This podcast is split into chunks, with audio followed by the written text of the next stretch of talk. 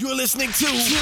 Fresh Out of the Game. Man, I be so fresh. Fresh, fresh Podcast Network. בלי, בלי קשקושים. Straight from Tel Aviv, Israel. רק מה שמעניין. Let's go.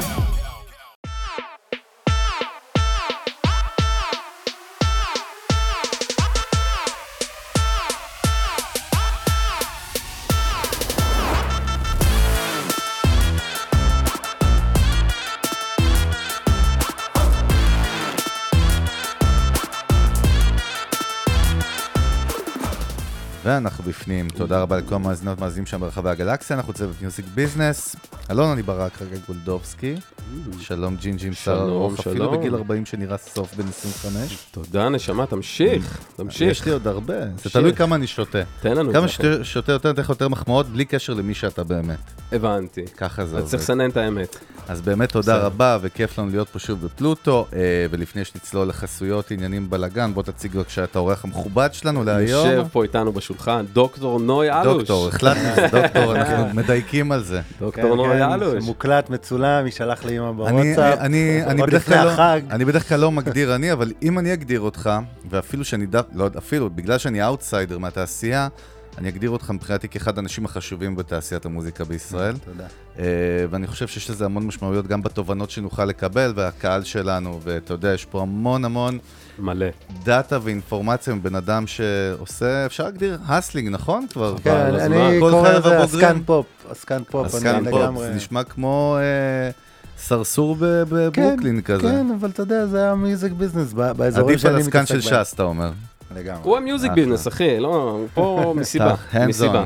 אז ברוך הבא, וכיף לנו שאתה איתנו, ונמריא איתך ונצלול איתך.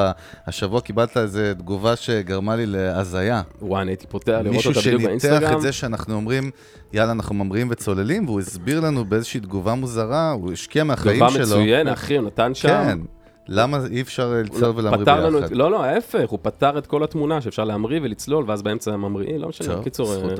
אז לפני שנצלול עם נוי למסע שלו בתעשיית המוזיקה, אנחנו נודה לנותני החסות של הפרק ושל הפודקאסט בכלל, ובפני פלוטו, המשפחה שלנו והשותפים שלנו למסע הנפלא הזה, בית ספר סאונד הפקה מוזיקלית, האולפן הכי בנזו בישראל, או כמו שרוני נוהג לקרוא לו, טירת הסאונד. טירת הסאונד, כמו שאני נוהג לקרוא לו, האבירות של ישראל, ותודה לשייקה וגדי וטל ועמי וכל הצוות הנפלא, שמאפשרים לנו באמת אה, לתת איזושהי נקודת מבט, שאני אהיה יומרני, יהיר, גאוותן, ובעלגו, ויגיד שאף אחד בארץ לא מביא אותה. אוקיי, יאללה, בסדר.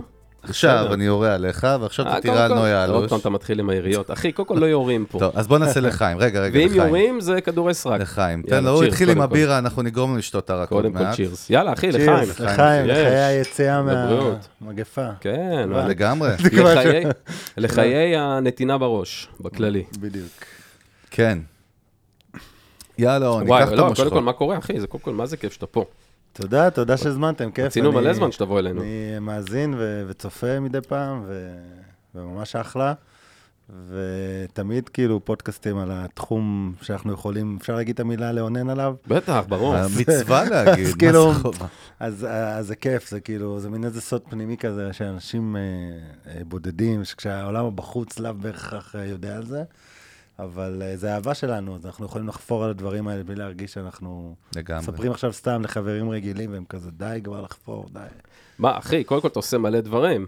זאת אומרת, נונסטופ גם, גם בתקופה האחרונה, וזה לא מעניין אותי עכשיו קורונה, לא מעניין אותי, לא רוצה לדעת, אבל אתה כל הזמן, אחי, אונטופ, נותן בראש. אני באיזה גישה כזאת, הקורונה באה, אני, לא יודע, אולי בניגוד לאחרים, לא אחרים, יש כאלה שגם לקחו מזה דברים טובים, אני, זה בא לי טוב, כאילו זה אחרי כאילו שנים כזה של ספידים, פתאום עצירה, פתאום יכלתי כאילו גם להרים אולפן בבית, גם לשבת, באמת כל פעם הייתי בלחץ של להספיק ולעשות וזה, ופתאום יכלתי ולקחת עוד שיעורי סאונד, לקחת שיעורי אנגלית מתקדמת, ופתאום להיפגש עם חבר'ה מהתעשייה שכל פעם אלה היו בהופעות ואלה היו פה ושם, ופתאום אתה יכולים לדבר ו- ולעשות אה, יוזמות ועניינים.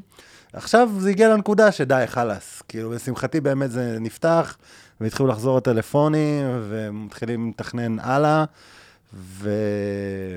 וזה כיף גדול, אבל וואלה, הייתה שנה שמי ש... מי שחכם, לקח את המענקים של המדינה, וישב לעשות אסטרטגיה, בקיצור. כן, כן, וניצל את זה לכמה שיותר. אחרי, מיצינו בסגר הראשון את הנטפליקס, אחרי זה נכנס התחלת של הקריירה. אתה אומר, יש גבול הבינג'ים שהמוח שלנו יכול לסבול. בטח, בטח, הכי כיף זה לשבת. תגיד, נוי, דווקא לפני שאנחנו צוללים לפה ולישראל, וזה מעניין אותי, כי אתה באמת גם חול וגם מאוד מעודכן, ובכלל, מה קורה בתעשייה כרגע כאילו בחול? כי אצלנו סבבה, אנחנו כזה, עוד פעם, אני לא יודע, יכולים לשמוע את הפודקאסט גם עוד שנה, ואנחנו כאילו מהראשונים במרוץ שהבאנו אותה עם החיסונים, וזה לאט את חוזרים, אבל בחול, הופעות בינלאומיות, מה קורה בתעשייה הזאת? אז תראו, אנחנו באיזה נקודה כזאת, הנה בילו כבר הם התחילו לדבר איתי פה מהארץ, מהחבר'ה שיעצתי להם, וכל מיני גורמים אחרים, שבאמת התחילו לדבר איתם מחול, לגבי, כאילו קולטים שבאמריקה ובמקומות אחרים יהיה להם קשה להופיע רציף, בטח עד לחורף אלפיים עשרים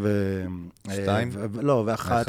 אתה יודע, בארצות הברית החיסונים מתקדם באופן זה, יש מצב כבר, הכריזו על פסטיבל גדול בווגאס בספטמבר, אוקטובר, עם בילי אייליש ותם עם פאלה וזה, אז אתה יודע, הם הולכים לזה שבאוגוסט, כבר רוב האוכלוסייה, בוא נגיד הצעירה המתקדמת הזה, יכולה להיות מחוסנת, לא ילדים, אבל...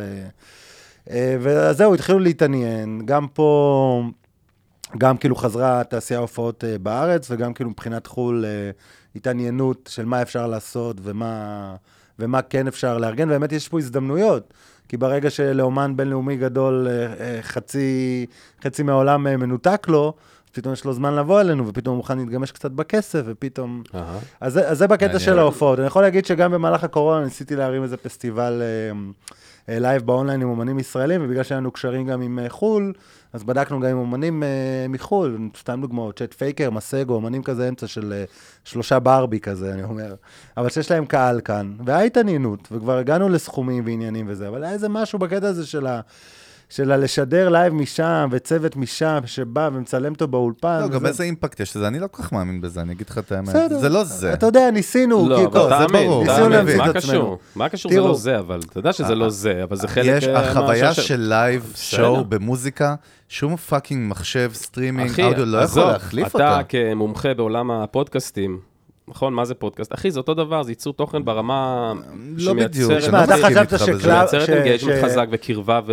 אתה חשבת שבחודשים האחרונים קלאבהאוס, שזה אפליקציה מבוססת האודיו, תהפוך פתאום לדיבור החם, שאנשים אשכרה, אני מקשיב באודיו, אגב, אני סובל מזה, מקשיב לטימבלנד או לדדמאוס, וזה עושים איזה... חדר כזה מפגש שמדברים באודיו, ועם זה נלך לישון. כן, זה משהו אחר. אז אני אומר, אז הופעות, תראה, אני ראיתי את הבילי אייליש, וראיתי את הדואה ליפה, נכון, יש שם מיליונים. זה היה חוויה קצת מוזרה, אבל זה היה כזה פיצוי בינתיים, כאילו... בדיוק, ניק קייב לקח את זה למקום מאוד יפה. נכון, ניק קייב לקח את זה למקום מענייני, אפילו משלנו, נוגה ארז עושה בשבועות הקרובים גם איזה לייב כזה... זאת אומרת, עוד פעם, אני לא יודע מה יקרה, הלוואי והמגפה הבאה תהיה עוד מאה שנה, אבל חשוב שהדבר הזה יהיה, וזה כל הזמן ימציא את עצמו אה, מחדש, אבל כן, זה גועל נפש. תשמע, אני עבדתי... קבל. לפני זה, דו, בוא נעשה איזה פאוס, דווקא למי שלא מכיר מהמאזינים שלנו בדיוק. אותך, את השם נוי אלוש. כן. תן לנו איזה פריוויו קצר, אחי, שכולם, קודם כל כולם מכירים אותך, גם אם הם לא מכירים אותך. אני מקווה, אבל אני, אני כבר עשרים שנה בתעשייה, אפילו קצת יותר, כי תימי, התחלתי ברדיו, עוד מרדיו של הנשיא, כשלמדתי בדרום, והייתי כבר שם מראיין אמנים, ואני הראשון שאמר לברי סחרוב בראיון טלפוני, כשהוציאו אותי משיעור היסטוריה, כי ברי סחרוב חפש אותך, התקשרתי אליו, ויהיה לה בקסיס סנטלי, הייתה אז האקסיט שלו, הייתה זוגתו, וכאילו דיברתי איתו, ואמרתי לו בתור הילד, אתה יודע, כיתה י' א' כזה, אני מרגיש שבחם על הריח יש השפעות ים תיכוניות, בלי שאני מכיר את כל ההיסטוריה שלו עם פורטיס, אז כאילו, אז אני באמת הרבה שנים, ובשנים האחרונות גם התעסקתי הרבה בעולם של שוק ההופעות הבינלאומי, הייתי בעצם היועץ, היועץ תוכן של Live Nation ישראל, שהתחילה כבלוסטון, היא עדיין, אבל Live Nation העולמית קנתה אותם, ובאמת בחמש שנים, שש שנים האחרונות הבאנו הופעות ענק. שיים אור יוסף, שהוא חבר ילדות טוב, וואלה. אף יקר, לא, גד... מה זה, גדלנו ביחד מכיתה א'. אוקיי. ו... אימפריה. ובצד, אז זהו, את שי, זה משהו אחר בהיסטוריה שלי. שי יחצה מסיבות שאנחנו היינו ילדים. אבל לא, תבין, אני, אני ב-אלפיים ושבע היה לי להיט מדינה גדולת, רוצה בנות, אחת ההרכב נכון. פה בבית ציון. ואחרי שהשיר התפוצץ, כאילו באינטרנט וברינגטונים, אז שמחתי, אז הרינגטונים עשו כסף. הצעירים לא יודעים על מה אתה מדבר, דרך אגב, כן? בסדר, נגיד להם שפעם אחר, זה לא היה, היום יש מאתיים וחמישים אלף צפיות, אז זה היה מאתיים וחמישים אלף רינגטונים, שמתוכם חלק נכבד, זה חמישה שקלים לפנטון, והיינו, אמנם לנו את האקום, כי זה היה שיר שמבוסס על שיר שוודי, והיה לנו את המאסטר, ועשינו מזה הרבה כסף. זה ליאור נרקיס וחובבי ציון, מאתיים וחמישים אלף בתקופה שזה היה לא הכי סופר אופנתי בעולם, בו אנדרסטייטמנט. כן, אבל בסדר, זה... זה מה שזה היה. לא, אבל רגע, אז שנייה, אז רגע, אז אתה... אתה בעצם היה לך את העניין הזה של הלאב נש, אתה גם יוצר, אתה גם מפיק מוזיקלי, אתה גם, והרבה מכירים אותך, גם היה לך את התוכנית בגלגלץ, שנים, אחי, שקראו לה... קראו לה נוי אלוש, וזה לא בא ממני, כאילו, אז כשנדב רבית בזמנו מנהל גלגלץ דיבר איתי וזה, אמרתי לו, אוקיי, בוא ניתן שם, נויז, משהו פה, שם, זה לא, זה אתה, אתה המותג, נוי אלוש, וזה מדי מביך, זה מדי מביך, כן, הייתה... זאת אומרת, היית מארח אמנים, גם ביצועים לרילייב? זו תוכנית שרצה ארבע שנים, ומה שהיה מדהים בה, זה שנדב היה בדיוק בנקודה כשהוא נכנס לגלגלץ, והוא חיפש מה לעשות ואיך לדבר לקהל החדש, שהתחנה תישאר עדכנית בעידן של האינטרנט. והוא תפס אותי בנקודה, הוא סתם רצה להתייעץ איתי, הכרנו מה, מהתעשייה, מהביזנס, מהעיר, ואמרתי לו, תשמע, זה לא הגיוני, שנגיד, אז בזמנו זה היה, זה מצחיק איך הכל מתחבר, שיש נגיד אמן כמו אליעד, אליעד נחום שאז התחיל, וקורא איתו דברים ביוטיוב, וקורא איתו דברים בשטח, ואתם כתחנה של חיילים, ותחנה של... אתם לא מנגנים את הדבר הזה, ולא, זה כאילו משהו פה... אתם לא מחוברים למציאות, בקיצור. לא מחוברים למציאות, והוא כאילו הסתכל עליי, וישבנו כאילו איזה שעתיים ודיברנו, ויום אחרי זה אמר לי, בוא תגיש תוכנית בגלגלץ, בהתחלה היא בכלל הייתה מורות כמה פעמים בשבוע. שמה ואני... היה הפורמט? כאילו מה שהפורמט היה, היה בעצם אה, לשדר מוזיקה חדשה ו- ועדכנית, ולתת במה ל- לכל הדברים שהתחילו לבעבע ב- בפופ הישראלי, כאילו אה, מלמטה. מה, סתם דוגמה למי שלא מכיר, איזה, אילו דברים האומנים אז, אה, אז התחילו בזמנו, אצלך אז, שמה? וואו, אז אצלי, תשמע, אליעד, קודם כל, אני אחת הסיבות באמת ש- שגלגלץ, אתה יודע, חיפקו אותו והתחילו לתקונן. סטטיק ובנאל... ברבי בזמנו שיצא להם את, את דובי גל, שזה היה להיט שטח, ונורא להיט טרש כזה ארסים, ואז כאילו יצא השיר הזה, ואמרתי, זה לא הגיוני שלא מנגנים, וצחקו עליי, החיילים בהתחלה, מרוב שהם היו מתוכנתים, שהם פחדו מהקו הגלגלצי, פתאום נוי בחמישי בערב מנגן את השיר הזה, שהוא נשמע קצת כזה טרשי, אבל ניגענו. ו- ואז, ואז בעצם התחיל הדור הזה החדש של אליעד וסטי גובלן, ואז נועה קירל הייתה אצלי בהתחלה, אפילו גם אחרי שנתיים תוכנית, שהתוכנית כבר צברה עניין, טונה ו- ונצ'י עשו אצלי את הגרסה האקוסטית אז ל- לעולם משוגע, דודו פרוק כמובן אחרי שנתיים, היה אצלי הראשון שהבאתי אותו לרדיו ארצי, ואחרי זה כאילו כל הדבר הזה התפוצץ ב- ברמות, אפילו כאילו דברים שקרו השנה, נוגה ארז ויסמין מועלם, זה דברים שהם היו עוד בהתחלה של האינדי, למרות שהייתי תוכנית פופ, הבאתי כי ראיתי שם איזה משהו ש... זה, אני זוכר בתוכנית חמישים תוכניות שלי, היו ככה, נצ'י וטונה, איזי, אליעד, עדן בן זקן, עוד מלא, זאת אומרת, היו אורחים כאילו משוגעים שהיום הם אנשים שלפעמים קשה לתפוס אותם, לפעמים גם לי הם לא עונים, או לא זה, אז אני אומר, היה איזה ארבע שנים כזה שגדלנו יחד עם הפופ הישראלי, הכל כאילו... זה ממש התאבות של העידן החדש גם של הפופ הישראלי. לגמרי. כאילו היה משהו שלט כזה הרבה שנים, כאילו אותו דבר, אותם ז'אנרים, אותם חיתוכים. תשמעו, אני אגיד לכם, אני חושב, אני שנים הייתי ביקורתי על כל התעשייה פה ועל המוזיקה כאן, שהכל מאפן וגיטרות אקוסטיות וזה וזה, אבל תמיד שכחתי, לא הסתכלתי על זה ברמה של אשכרה ב-תשעים וחמש היה פה רצח רבין, ובגלל זה התחיל הסוף שבוע הרגוע, וכל המוזיקה זה שינויים שלוקחים כאילו שנים ועשורים. מה שאני לא מכיר הסיפור הזה, לא הבנתי. דווקא, אתה יודע מי סיפר לנו, מי דיבר איתנו על זה בזמנו? חמי רודנר, אחי, בפרק עם חמי, שאומר שבניינטיז... אתה מציג אותי כאילו אני עם אלצהיימר דרך אגב עכשיו. זה יכול להיות שאתה צריך לעשות בדיקה. לא, מה, הוא דיבר על זה נקודתית? כאילו הפיק של הרוק,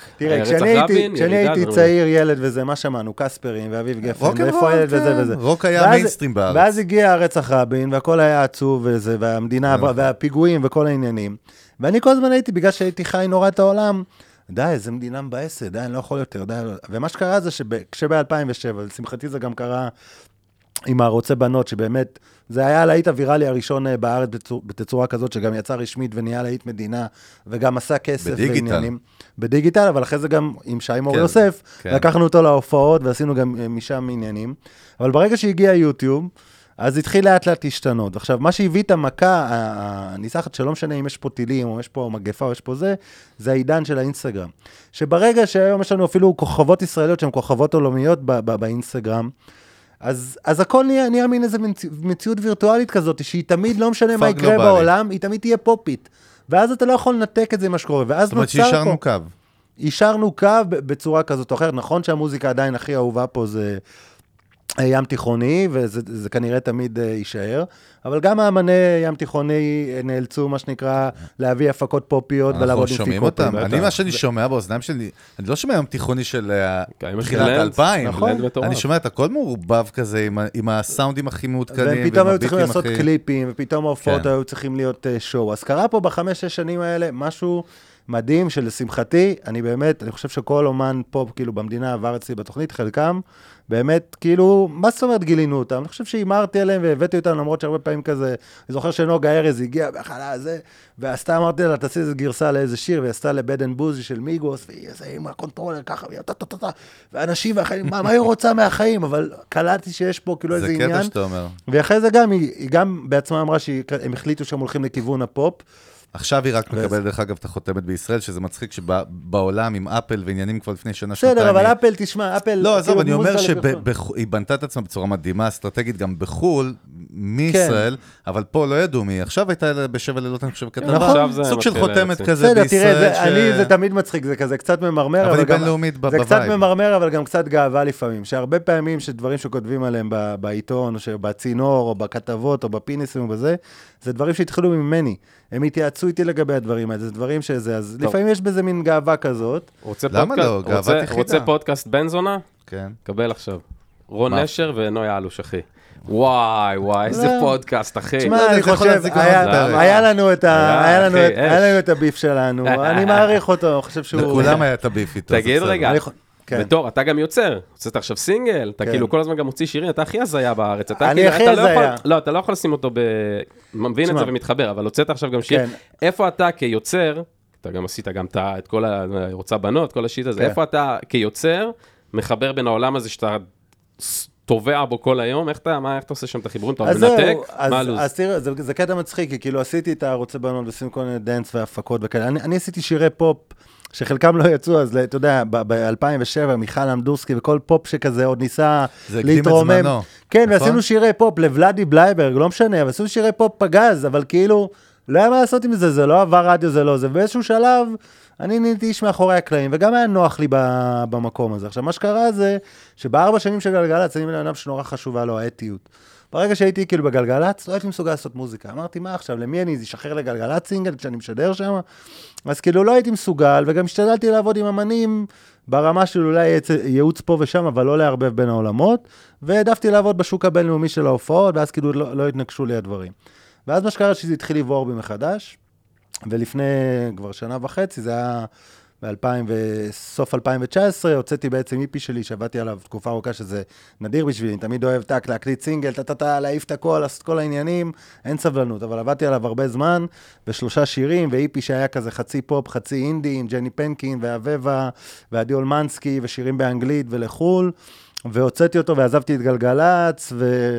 ועברתי קצת את התהליכים שעוברים כזה אומנים, להוציא וכן אובר פלייס ולא פלייס, והחתמתי אותו בכמה מדינות בחול, דווקא יותר מהגרסאות הדנסיות שלו, ובאמת חוויתי את כל הדבר הזה שוב, את השוק החדש הזה, ש- ש- שגידלתי בו הרבה אומנים, חוויתי בעצמי, ועכשיו אני כאילו משחק עם זה, אני כאילו... מתי, ש- מתי שיש איזה משהו שבא, שבא לי להגיד, או שבא לי להגיד עליו, כזה נשמע כזה גבוה, שבא לי ללכת על איזה שיר מגניב, או בא לי לעשות איזה משהו, אז אני זורם. אני חייב להגיד שאני גם כל הזמן יושב עם, עם חבר'ה וכותב שירים וזה באנגלית, גם לעסק שלי שנדבר עליו אחר כך, אני מניח. אז אני כל הזמן ביצירה, גם, גם אם פה בארץ לא שומעים אותה, וגם אם זה עוד לא... גם אין כמו לבדוק את כל מה שקורה גם על המוזיקה שלך בקטע של ההתנהלות, זה כמו לבוא מבפנים כן, וגם להבין בדיוק והכי, את העולם. אבל הכי נוראי בזה של... שאתה כאילו, כמו שאמרתם, מכירים אותי בתעשייה ואני איש חשוב בתעשייה, סבבה, זה הנוי מאחורי הקלעים, אבל פתאום אני כאמה, אני נוצאתי סינגל, ופתאום זה לא עובר ישיבת גלגלץ, ולא עובר גימל, אז סבבה, כן, אז עשיתי מהלכים בטיקטוק, ועשיתי זה, ובלוגים בעולם, ופלייליסטים, אבל במקביל בסוף אני כמו, ואני מגיע כאנדרדוג, אני לא מגיע מספר עוקבים שלנו הכיר ומעריצים, אז כל פעם מתחיל את המסע הזה מחדש, וזה עליות וירידות כאלה, אבל בגלל שאיש תעשייה, אתה כאילו סבבה. כן, לא, אבל גם אתה שם, יש תקציב, גם אתה מוציא, זה לא שאתה אומר, יאללה, נוציא לי יוטיוב, אתה מרים על זה, גם אתה משקיע, אתה גם שם השקעה. כן, ברור, אני כאילו תמיד, אתה יודע, בפרויקט הקודם שלי עשיתי, אמרו לי, אתה מטומטם, לקחתי שלושה שירים, שגם ככה כל העלויות הקלטה וזה זה, עשיתי שלושה קליפים ברמה גבוהה, למה? כי אמרתי, כשאני אבוא עם זה לחול, אני מביא להם חבילה, יש לכם פה שלושה קליפים, שלושה שירים, חבילת רמיקס, עניינים וזה. וואלה, מה אכפת לך לקחת אם יש משהו שאתה אוהב? אבל גם בשיר החדש, כאילו באמת, שמתי את הכסף בטיקטוק, לא ביוטיוב לצורך. קודם כל, אני חייב לציין שאני ואלון לא רבים, אתה מייצר איזשהו מצב שלום מוזר פה, שאני באמת לריב איתו, ואני לא מצליח. רק התחלנו, אז אתה עושה לי בעיות. אני כן רוצה לעשות איזשהו reverse engineering, ובאמת ללכת איתך, משהו שמאוד מעניין אותי בך באמת, אתה מהחלוצים של יצירת תוכן שמתפוצץ בדיגיטל בישראל. שזה לא משהו שאני יכול להצביע על כל אחד. כן. אז אני יכול לתקוף את זה באמת מהרבה זוויות, אבל אם ניקח איזושהי זווית אחת, אני כן רוצה, כי אתה עדיין במקצוע, ואתה עדיין hands-on שמה, והיית שם בכל מה שנקרא התפתחות, האבולוציה של, של הטכנולוגיה והדיגיטל, ששינתה את התעשייה הזאת, ואת את כל המציאות שלנו בכלל. אני מעניין אותי דווקא לשמוע ממך, מה, מה מוזיקאים, ואני יודע שיש להם איזושהי נכות בזה, אני, אני עומד מאחורי מה שאני אומר, okay. אבל זה אני. כן? אני לא מאשר, רוצה. אחי, אני מאשר. נכות ב, ב, ב, בהבנה עדיין, ב-עשרים עשרים ואחת, ואני לא מדבר על צעירים נמרים בני שמונה עשרה, הם ליגה. מה, למה יש לאומנים ומוזיקאים בכלל את הנכות הזאת במרכאות, בהבנה איך הדבר הזה שנקרא סושיאל, דיגיטל, עובד בכלל? אני חושב שאנשים לא אוהבים, גם ככה זה מקצוע סופר סופר קשה, ואנשים רגילים למשהו מסוים, ופתאום בא עולם חדש, ולא רק שהם צריכים להתמודד בו, צריכים להתמודד עם מה שנקרא תחרות, תחרות חדשה וזה. אז אני דווקא אקח את זה מהמקום הזה, אגב, יש גייטקיפרס, מעניין, נשמע ממך גם. אבל אני חושב שזה דווקא, אני מביא את זה סתם דוגמה, משהו של, נגיד, שיחצנית אמרה להם, אחד איזו ידידה שהיא יחצנית, שעובדת פה וזה. רגע, רגע, תן לו. שהיא אמרה, היא אמרה, תשמע, אני הייתי רגילה לעשות יח"צ, לקבל את החומרים מהאמן וזה, לדבר עם תחנה א', תחנה ב', קשרים זה וזה, פתאום מגיע הדיגיטל הזה, וצצים לאלה מפה, ואני לא יודעת להשתמש, ואני לא יודעת איך לעשות עם העמוד, ואז נכנסו לזה באמת חברות שמטפלות בדיגיטל, החצניות כאילו נהיו לא הדבר הכי חשוב. כן, כן. עכשיו, אז אומנים, בעיקר מהוותיקים, אז, אז קשה להם קצת להתרגל לזה, גם זה התעסקות. הרבה פעמים בהתחלה, לפני שהיו חברות שמטפלות בך בזה, אתה צריך להעלות תוכן, ואתה צריך עניינים. יש לי כל מיני חברים גם אמנים שאומרים, אחי, זה לא טוב לבריאות שלי, לא מספיק שאני בספוטיפיי פור ארטיסט, אני צריך לראות את המספרים של זה, וזה מחרפן אותי, אני גם צריך להעלות לאינסטגרם, ועכשיו כאילו, תחשוב אומנים שהם לא כאילו פופ נטו וצעירים, אומרים להם, תפתחו טיקטוק, הם מתחרפנים, הם לא יודעים מה לעשות. אבל הם גם שופטים בסטים, אני חושב שזה רק ריקודים, אתה מבין? הם הולכים על הפשוט, כי... זהו, אבל זה היה ככה לפני חצי שנה, אני חושב שבקורונה זה התפתח קצת, אבל זה דבר נורא... נורא מפחיד, אבל, אבל אין מה לעשות, אתה רוצה להיות במשחק. אגב, בדיוק. אתה יודע, גם, גם אם אני, אני אוסיף על זה, גם קומיקאים, תחום הבידור, אחי, בעוד, והיה לי פה שיחה עם איזשהו קומיקאי מפורסם מקודם למטה, ואני אגיד את זה סקופ, מי ששומע אותי, מנהלי אמנים של, של, של תחום הבידור, של סטנדאפ, אחי, לך לסטנדאפ בחול, תקיש, תלך לספוטיפיי, אחי, תחפש קווין הארט. אחי, נפתח לו עמוד אמן, נפתח לו פודקאסט שיש לו גם פרקים מהופעה. בארץ אתה בא, אתה עושה שחר חסון, אחי, אולי איזה פודקאסט שהוא יתארח בו איזה פעם אחת. שחר חסון הוא עוד מהמתקדמים, כי הוא עושה וידאו ביוטיוב, פארט כזה. אבל הם לא, עדיין לא מבינים את הראש של אחי, להעלות תכנים, אחי, של בידוריה, סטנדאפ לסטרימינג. הם מדברים בעוד שאנחנו מדברים בשפה של אסטרטגיה, לונג רן, מיתוג, הם מדברים בשפה של בסטה. איפה הכסף?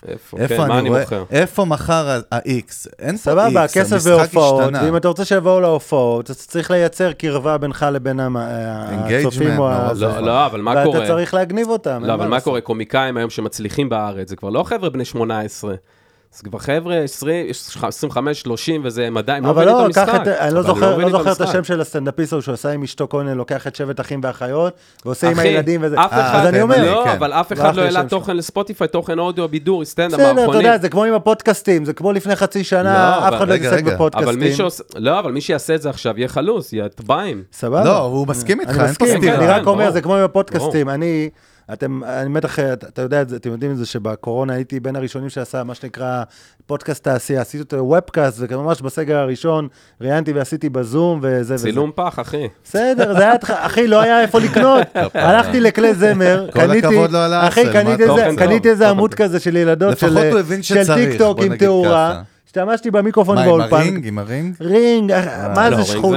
אבל אתה יודע, זה איתים כזה לסגר וזה. ואז אמרתי, אוקיי, נעשה פודקאסט רציני, גם התגעגעתי קצת לרדיו וזה. ופתאום חדשות שתיים, פודקאסט שלה הוא, יונית לוי, פתאום עכשיו יצאה איזו חברה שעושה פודקאסטים עם כוכבי רשת. פתאום זה נהיה כזה...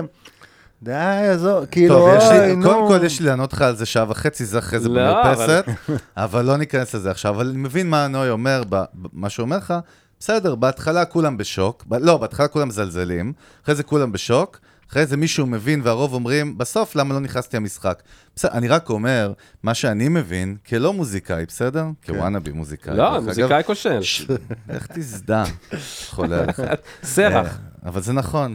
סבא שלי, ממרומיו, המתופף ביג בן בשמיים כועס עליי. זה צוחק, אחי. לא, לא, זה אמיתי. אתה אומר, זה פיל יש לו, יש לו פיל, אחי, בפסנתר, בתופים, אחי, רוצח. בסיגריות. אחי, מפתיע, אתה יודע איזה פיל יש לו בתור פסנתרן? איזה פסנתרן, תופף בכלל, תגיד לי, כמה שיקור לך. אחי, הפתיע אותי, איפה אותי. אז תיקח אותי לנגן, צריך להרכב בר מצוות. אני רוצה כמו שמושונוב ניגן פה על הרודס, אחי, אני רוצה סרטון שלך גם שיהיה לראות אותם לגן ואתה שואל אותך בשביל להביא תובנה. פעם היה להיות מוזיקאי, יש לי מעטפת של אנשי מקצוע שעושים כל מיני דברים מסביבי, ושאנחנו הולכים מסתכלים, אני הולך כאיש מיתוג גם, מסתכל בחול, ואני אומר את זה כל הזמן פה, אתה רואה אומנים רציניים בחול, שלוקחים ברצינות את כל הליירים האלה, מפודקאסט ועד יצירת תוכן, עד אונלי פנס, עד מה שאתה רוצה, הם מבינים את המשחק, הם משקיעים בזה, משאבים, זמן, ידע, הבנה, בעוד שבארץ אנחנו לא מצליחים לראות את הדבר הזה. כאילו מה, זה תירוץ, אני לא מבין, מה זה אני לא מבין? זה עניין, אני חושב שאנשים לא מבינים שהיום להיות אמן, אתה צריך להחזיק בעיקר, בעיקר נכסי נדלן. כלומר, אתה חייב להחזיק עוגבים, לא משנה, אז אתה לא, מה שנקרא, אמן כוסון, אז זה לא יהיה באינסטגרם. אז אתה נויה לו שתהיה פודקאסט ותביא את הידע שלך על המוזיקה באינסטגרם, אחי, באינסטגרם. אז אני אומר, כל אחד יש המון פלטפורמות, כל אחד עם האופי שלה. אני אומר, כל אחד יכול לעשות את זה באופי שלו, אבל בסופו של דבר אתה צריך שיהיה אחריך איזה סוג של צבא כזה לגמרי, ואם אתה לא מחזיק את הצבא הזה אתה לא תנצח במלחמה, סליחה לקלישאה, אבל כאילו זה באמת ככה. אני רואה את זה אפילו אני רואה את זה אפילו בתור כאילו כביכול האמן שאני, אוקיי, יוצאתי שיר, כל התעשייה ראתה אותו, כולם מתלהבים מהמהלכים שאני עושה, אבל אני צריך להגיע לקהל, סבבה, אז יש לי הרבה עוקבים בפייסבוק ובטוויטר, אבל זה הרבה אנשים בגיל מסוים ובאינסטגרם פחות. אתה יודע למה זה דומה בעולם הפרסום? בעולם הפרסום יש את הקטע של, היה, כבר מתחיל להיכחד, גם בגלל דיגיטל, משרדי פרסום עשו הרבה כסף, המון שנים, שתו פה חבילות, נאום, כל האדלר, חומסקי, שמובסקי, בומסקי, כולם עשו ערימות של כסף כסף, כי המודל היעד שבדיגיטל מאוד פשוט, רכש מדיה, מי שאתה מכיר, לא משנה, אבל, אבל פתאום מגיע מציאות שיש דיגיטל, ומה הם עשו תמיד? הם לא עשו תמיד פרסומת שבהכרח מטיבה עם הלקוח, ברמה של, הלקוח צריך למכור בסוף כמה שיותר מוצרים, אלא צריך לזכות בקקטוס הזהב, וכל מיני פרסומות שאה, אני הכי קריאטיבי, אבל אין מה שנקרא בעולם שלנו אר או איי. אני לא מחזיר את הכסף, זאת אומרת, בסוף זה, וזה מה שאתה אומר, וזה מאוד נכון, נתחבר לזה. היום, בעולם של ה... רגע, זה היה יפה מה שאמרתי? יפה מאוד. היום מנהלי... יפה מאוד, אחי, כבוד, זה רספקט. לא, אבל היום, אתה אומר, עולם הדיגיטל, סבבה, אז יש מנהלי אמנים, אתה יודע, אנשים שעושים, אתה יודע, מנהלים אמנים, וזה מה שהם עושים. לא, מנהלי אמנים לא מנהלי דיגיטל. מנהלי דיגיטל, סבבה, לא משנה. אנשי דיגיטל. עכשיו, שאתה אומר אנשי דיגיטל, היום שיש אמנים, אתה יודע, אנשי דיגיטל, יש דיגיטל ויש סטרימינג, סבבה? דיגיטל, אחי, אומרים דיגיטל. סטרימינג זה עוד עולם. כולם ביוטיוב, אחי, עושים את הפאקינג קמפיינים שלהם ב-חמשת אלפים שקל עם ה-שלושים ארבעים אלף ציות, ואני עודין עוד, אחי, עם קמפיינים בלי אינגייג'מנט, בלי כלום. אף אחד מהם לא דואג לנכסים של כל האמנים, אחי, בסטרימינג, אחי, סטרימינג פח השפעה, לא משנה לי כמה פגישות מכמה אמנים, אחי, מה קורה?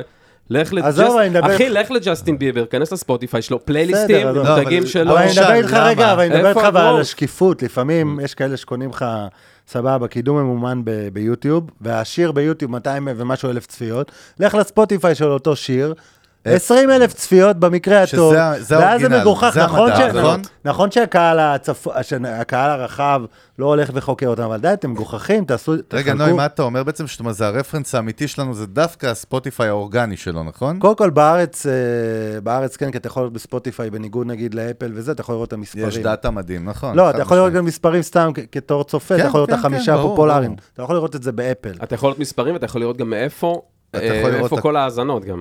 לא, אתה לא מקבל את כל המידע. לא, אתה יכול לראות אה, חמישה, אה, חמש ערים נכון. מרכזיות בכל המן. אז אני אומר, אז, אז לא, לא, לא קשה לנחש מי מבלף אותך ומי לא, לא משנה, וכל הגדולים לא, גם מבלפים. לא, מה זה מבלף? לא אני משנה. כן רוצה להגע אתך בנקודה. דיברנו על זה קצת, זרקנו לפני הפרק, ועצרתי את עצמי מלדבר אוקיי. איתך על זה.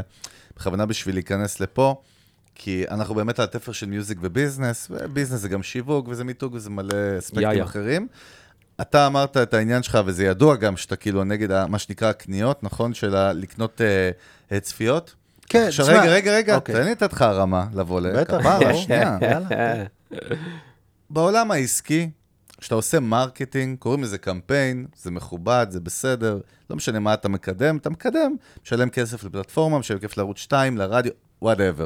זה בסדר. למה שאומן, ואני שואל הפוך על הפוך כדי לאתגר גם את עצמי איתך. איזה מתח, הוא. למה שאומן בא, והמוצר שלו, זה הפאקינג שיר שלו, זה המוצר שלו, והמותג שלו. והוא משלם כסף ליוטיוב שמאפשרת לו להיחשף לאנשים, למה זה בעיה? באמת שאני לא מבין. יש לי תשובה מדהימה בשביל לך. תן לנו, אחי, תן לנו את זה. קודם כל, אני בדרך כלל, הקטע שלי היה לרדת על האלה שקנו את הצפיות מהודו.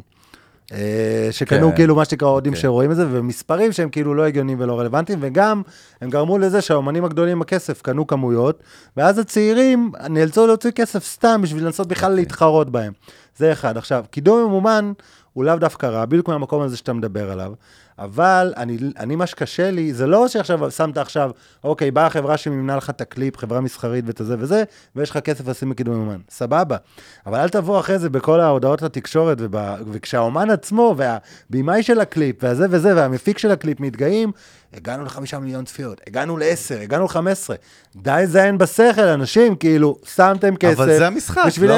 אני, מב... אני איתך אחי, אתה לא. בבקסטייג' יודע את זה. לא, בדיוק, אבל זה לא המשחק של פי-אר. העם מצביע, והעם המספרים בשבילו, זה... לא נכון, יש גם אנשים שכאילו שמים לב לזה ויורדים. אתה מדבר איתי על קטע אתי? כאילו מה, אתי המוזיקה?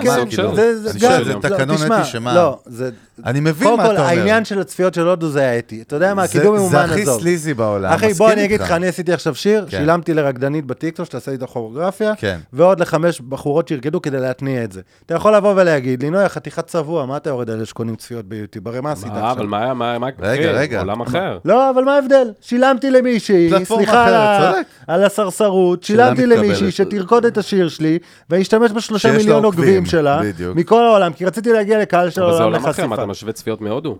לא, אז אמרתי, יש את הצפיות מהודו, אנחנו מדברים כרגע על קניית קידומים, על קניית קידומים, מרקטינג חוקי של גוגל וזה וזה.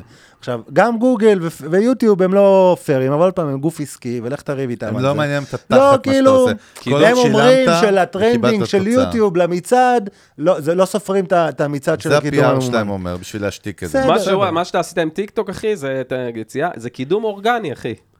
זה קידום אורגני, נראה לי זה מונח חדש. אבל הוא יתגר את עצמו, יקרטון. כן, אבל זה קידום אורגני, תשמע את האקסימון. אבל אחי, אבל גם כשעושה פרסום, גם כשעושה ספונסר באינסטגרם, אני נגיד בפרויקט הקודם שלי, לא הייתי מוכן, אמרה לי החברת הפצה, בוא נעשה ביוטיוב, מספרים שלך נמוכים. אמרתם, אני לא יכול בתור נוי בכלל להתעסק עם זה. אבל כן עשיתי באינסטגרם, ומה, וכשמישהו לחץ באינסטגרם, ראה את הוידאו בסטוריז, בקידום, וזה הביא אותו ליוטיוב, זה לא היה כאילו קידום ליוטיוב. אז זהו, רגע, השאלה הכי מותחת ששאלת, תענה לי עליה, מה ההבדל באמת בין זה לזה? ההבדל הוא באיך שאתה מציג את הדברים. אני אומר, יש גבול לכמה אתה גורם לה, לא משנה, לתקשורת או לאנשים... להתעניין לך. לא, לא, לא, להיות טיפשים. שכאילו יוצא שיר ישראלי, שאתה יודע מה הקצב של שיר ישראלי, אתה מסתכל על אייל גולן, עומר אדם וכאלה, ועמודים חזקים, ואתה רואה כששיר יוצא, איך הוא גדל וזה, ואתה רואה את זה בטח לעומת חול, ואז אתה רואה מספרים כאילו לא הגיוניים. עכשיו, אני מבין אינטרסים, אני כמובן לא אכנס לשמות, אבל אני מבין שאם אומן, אה, לרגע לפני פריצה בחול שלו, אז החבר'ה שלו פה בארץ רוצים שהמספרים שלו, גם של השירים בארץ, יהיו אה, דו-ספרתיים, אז הם יעשו כל דבר, ואם יש להם חברה מסחרית שמממנת את זה, סבבה. עכשיו, אני פשוט הייתי חוטף טלפון, כשהיה לי את המצע, את הנויז צ'ארט שסגרתי לא מזמן, הייתי מקבל טלפון. רגע, למי שלא יודע מה מדובר, מה, תן, תסביר. אוקיי, אז היה לי במשך שנתיים אה, מצעדים, זה בעצם איזה אלגוריתם שעשיתי שלוקח את הנתונים מכל המצעדים השונים פלטפורמות, ויוצר איזה מגה זורד של מצעד, והוא הפך תוך זמן... מצעד אלטרנטיבי שלך. לא, הוא לא אלטרנטיבי, הוא מצעד שהביא נתונים הכי אמת, כי הוא באמת לקח מהכל, ואם מישהו זייף ביוטיוב, אז ספוטיפיי איזן אותו, ואם זה... חזק. וזה הפך לכלי מאוד חזק בתעשייה, וכולם בתעשייה התייחסו לזה ככלי מאוד נחשב, וגם קהל מבחוץ, ברגע שהתחלנו להביא תוכן, גם התייחס לזה כמה שנקרא המצעד של ישראל. ולפני הקורונה גם היינו אמורים להיכנס עם גוף גדול, וזה היה אמור להיות באמת להיות המצעד של ישראל, עם חשיפה של מיליון איש לכל מצעד. הקורונה גם ראה את זה, בסדר, החלטתי לסגור את זה. מה שאני אומר זה, כשאני היה לי את המצעד, ואז, אתה יודע, צועדים האמנים הגדולים, אז המנהל שלו הוא מתקשר. לפעמים הוא עושה לי כל מיני זה, מתקשר אליי כשה, כשהאמן שלו ברכב, בשביל לעשות לי ריקשי, למה אמרתי... איזה שכונה. כאילו, חשפת את האמת, השריף, the sheriff is in town. בדיוק, אז כאילו, כל כזה להלך בין הטיפות. אז אני, תשמע, אני, אני לא יכול בתור איש דיגיטל שעשה טריקים ביוטיוב, אז בואו, אני כל הדברים שעשיתי גם בא, באינטרנט, עם כל ה, בזמנו הרמיקסים לעולם, קדאפי, ודברים שעשיתי לחברות מסחריות, אני לא יכול לבוא ולהיות צבוע. אני רק אומר, שיחקת במש, במשחקים של המרקטינג, אל תבוא וכאילו, כאילו, כל הזמן תתלהב כזה, כל שבוע, הגענו ל-ארבעה מיליון צפיות, הגענו ל-חמישה מיליון צפיות. אז הגענו... לא תתלהב, בסוף מה המטרה של אותו אחד שעושה את זה? לייצר פי אר, באז, חשיפה, כן, אבל, אבל שבסוף, אבל, רגע, אבל לא. שבסוף יגיעו להופעות. לא כן, אבל, אבל... אבל אתה לפעמים עושה את זה בטעם, יש כאלה שקנו צפיות ועשו עניינים ומרקטינג, ואז באו להופעה שלהם תחת, והם כאילו, חצי מההופעה זה כרטיסים חינם. אבל... זה מה שאני אומר, אז זה בא, אני... הם יורים לעצמם ברגע. לא, אבל עכשיו... הרבה פעמים זה בא מהמקום של הדאגה לתעשייה, לא בקטע של לחשוף עכשיו צל של אמת נוי אלוש. כאילו, גם ככה זה ייצר לי, גם ככה זה ייצר לי, ייצר לי אויבים. לא, אבל אז, בוא נעצור פה רגע, ואז הגיעה פלטפורמה כמו ספוטיפיי, אחי, ופחלצה לכולם את הצורה, כי אף אחד לא יודע לעבוד איתה, אחי, פתאום, אופה, האמת יוצאת, אין לו צפיות, אין לו זה, ולא יודעים, אחי, איך לקדם, לא יודעים מה לעשות. שמים את כל הכסף ביוטיוב, אחי, בפייסבוק. ספוטיפיי, אחי, היא מציבה כרגע סוג של מראה, אנשים עוד לא למדו איך לעבוד שם, אחי, גם מאמנים גדולים. חלק מהם, אתה יודע, מצליחים שם, כי זה מה שיש. לפעמים לא יודעים לעבוד, איך שהם רושמים את הפיצ'ינג. את הפיצ' לפלייליסט. שאגב, גם זה, זה גם זה, סחול, אני גם חווה את זה כאמן, אבל זה שלי את ביקורת גם כאיש תעשייה. עצם העובדה הזאת היא שאנחנו צריכים להתמודד עם זה שבאמת, אתה עושה פיצ'ינג כאילו כביכול לאוויר, אתה אומנם עושה פיצ'ינג... רגע, למי שלא יודע מה זה פיצ'ינג, רק בוא להגיש את הסינגל שלך. אתה בעצם מגיש את השיר שלך ורושם מה הסגנון שלו ומה זה, ואולי... כדי שהוא יתקבל לפלייליסט. לאורחים הרשמיים, לאורחים של הפלייליסטים הרשמיים של ספוטיפיי. מה הקושי שם? אני יכול להבין את זה מאיזשהו מקום. יש נציגים ישראלים שנמצאים בחו"ל של ספוטיפיי ושל אפל, שאני במקרה, בגלל שאני שעשייה, אני מכיר אותם אישית, אני לא מעז לדבר איתם או לבקש מהם דברים כאלה, אז אני חווה את זה כמו שאר האומנים האחרים. שנגיד בניגוד לרדיו, שהיה לך יחצנית, שכאילו השיר לא נכנס לפלייליסט, אז היא מתקשרת ושואלת, אני אשמח לדעת, למה לא אהבו, למה כן אהבו, לא תוכלו לשלב פה. פה אתה כאילו עשית את הפיצ'ינג, ואין לי מי לדבר. תדבר, גם יעשו לך פרצוף. כאילו זה כזה, אני אומר, אולי צריך לשנות את השיטה, אולי צריך למצוא איזה דרך. אני, אוקיי, ברור שיש מלא אומנים, וכולם ישאלו וזה, אבל חייב למצוא איזה דרך יותר... סבבה, אבל יש דרכים, אחי, להגיע לקהל היום, אתה יודע, למלא קהל, אחי, ואין לך, מה, דיברנו מקודם, גייטקיפרס, אמרנו גייטקיפרס, אחי, אין גייטקיפרס. אתה יכול להגיע באופן עצמאי לקהל מחול, אחי. אתה יכול. לא, ברור, אתה יכול להגיע לקהל מחול. עזוב, גם לארץ. אתה יודע מה זה שומרי סף, מה זה גייטקיפר בעיניי? מה זה היה כביכול בדור הקודם? זה אנשים מובילי דעה, שברגע שהם דיברו על השיר שלך או על הזה, זאת אומרת, התחיל הבאז, הוא התחיל העניין. גם פה אני מתייחס לעצמי לפני כגייטקיפר. אם אני עכשיו מעלה משהו לגבי אומן, שהשיר שלו מגניב אותי, או איזה מישהו שזה. אז תחשבו שכל התעשייה עוקבת אחריי, והרבה אנשים חובבי מוזיקה אוהבים אחריי, ואם לא היה לו, והם אוהבים את הטעם שלי, או את הפלייליסטים שלי, ואם לא היה לו שאמר שזה זה, אז וואלה, אני שווה לשמוע, ככה מלא אנשים גילו מוזיקה בזכותי, אבל אני, גם אני גיליתי אני, מאחרים. לא, אבל אני, מה קורה? אני, אני, אני, לא... לא, אני מבין מה אתה אומר, אני אגיד לך למה אני לא מסכים עם זה, שאני okay. אומר גייטקיפרס, אתה יודע, אתה לתפר, אתה בן, כמה, ארבעים ואחת היום, זוכר נכון. אנחנו בערך כולנו באותו גיל. לא, אני יותר צעיר, חשוב לציין. אני שלושים ושמונה, רגע. ילד זה. תמיד חשוב לציין את זה שאלון יותר זקן ממני. אני הכי זקן פה, אני ארבעים ושתיים. אתה נראה הכי צעיר, אתה יודע, אתה אירוניה פאקינג. אתה אומר את זה לכל אורח. אני לא אומר, אבל כל אורח נראה יותר צעיר ממני. לא, אני לא התחתנתי ולא הבאתי ילדים. זהו, תודה רבה. סגרת את הבאסטה. מה שאני בא להגיד, רגע, עכשיו ברחה לי הבועה. רגע, תחזיר אותי. אוקיי, על הגייטקיפר. אה, גייט, תודה רבה. אני אומר, כשאנחנו מתייחסים לגייטקיפר, זה המסורתיים של תעשיית המוזיקה, היה לך שתי גייטקיפרס. בוא נגיד בישראל, היה לך גלגלץ, והיה לך לייבלים. זהו, זאת אומרת, אם אין לך אותם, אתה אף אחד לא יודע מי אתה בכלל, חוץ מהרחוב שלך. עכשיו, אתה בתור חלוץ בדיגיטל מבין שדיגיטל זה פלטפורמות שמאפשרות לכל אחד לעשות בייפס, ולהגיע לכל העולם. אבל, אוקיי, אבל זה גם לא נכון, זה גם לא נכון, אני אגיד לך למה, כי כך סתם דוגמה. כי תיקח, אני מסתכל אפילו שנתיים, שלוש. עכשיו, תן לי מישהו עכשיו, סתם כדוגמה. לא, אוקיי, נתן לך שנתיים, שלוש אחורה, עדן חסון, אוקיי? סבבה. אז היה לו שיר שמישהו יעצור אותי, הסינגל הראשון שלו שהוא היה כותב שירים לפאר טאסי ולהיטל אביב. הוציא את השיר הזה, השיר הזה התפוצץ בשטח, קורא לפעמים, הוציא את היוטיוב, רץ מפה, לא משנה, אפילו ככה אפילו את בר צברי ג'וני. אבל, סבבה, התפוצץ בשטח, אבל אם לא הלכת את הגייטקיפר, אם גלגלץ לא היו מכניסים את זה לפלייליסט. אני בשוק. אם גלגלץ והתחנות לא היו מכניסות, ולא משנה, תקח את אליקו, קח את רוני ליין, זה לא היה הולך גם למדיה המסורתית, אז גיא פינס לא היה בא ועושה כתבה, והדיבור לא היה מתחיל על זה ש... תשמע, אתה, מה זה מפתיע אותי? תדע לך, לא, אני אומר מה שאני חושב, ממך ציפיתי שאתה דווקא תגיד לי, תקשיב, כי אנחנו פה צועקים כל הזמן שהמשמעות שלהם הולכת ודועכת. זאת אומרת, ואתה רואה את זה גם בעולם, ברמה הגלובלית. מי צריך איזה פאקינג תחנת רדיו בין, אתה יודע, האוורד סטרן, שזה באמת הרדיו, שדרן רדיו הכי מפחיד בעולם, בסדר? סתם במאמר מוסגר, לפני שנתיים או שלוש, או הקליטו אותו, מדבר על פודקאסטים, שזה לילדים, וזה לא לאנשי מקצוע. עכשיו, זה, זה, זה משפט מגוחך שבאדם שפחד על המקום שלו.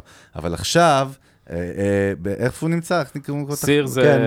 רדיו הלווייני. רדיו הלווייני הזה, K S M, קוסמו. חוזה של מיליונים. כן, אבל למה הם נתנו לו עכשיו חוזה של שש מאות מיליון? כי ספוטיפיי באו והציעו לו חמש מאות מיליון, שהוא יעבור לפודקאסט. אני רק אומר, נוי, אני לא מבין איך הם עדיין בהגדרה שלך גייטקיפרס. כן, אני אגיד לך למה. אתה צריך לקחת את גלגלץ, יש שירים מסוימים. עזוב אותם אפילו, רדיו מסורתי, טלוויזיה, מה? אוקיי, אז אוקיי, אוקיי, טלוויזיה בכלל, אנשים פה רואים האח הגדול ומאסטר שף וזה, ואם מישהו מתארח באיזה תוכנית או בחדשות, שכולם ראו פה חדשות השנה, ויש עליו כתבה, זה שווה כסף ושווה כרטיסים. אבל קח סתם דוגמה את גלגלץ. תראה, יש דוגמאות מדהימות מהשנה הזאת. ג'וני, גם בלי גלגלץ, היה הופך להיות להיט ולהיט מדינה, אוקיי?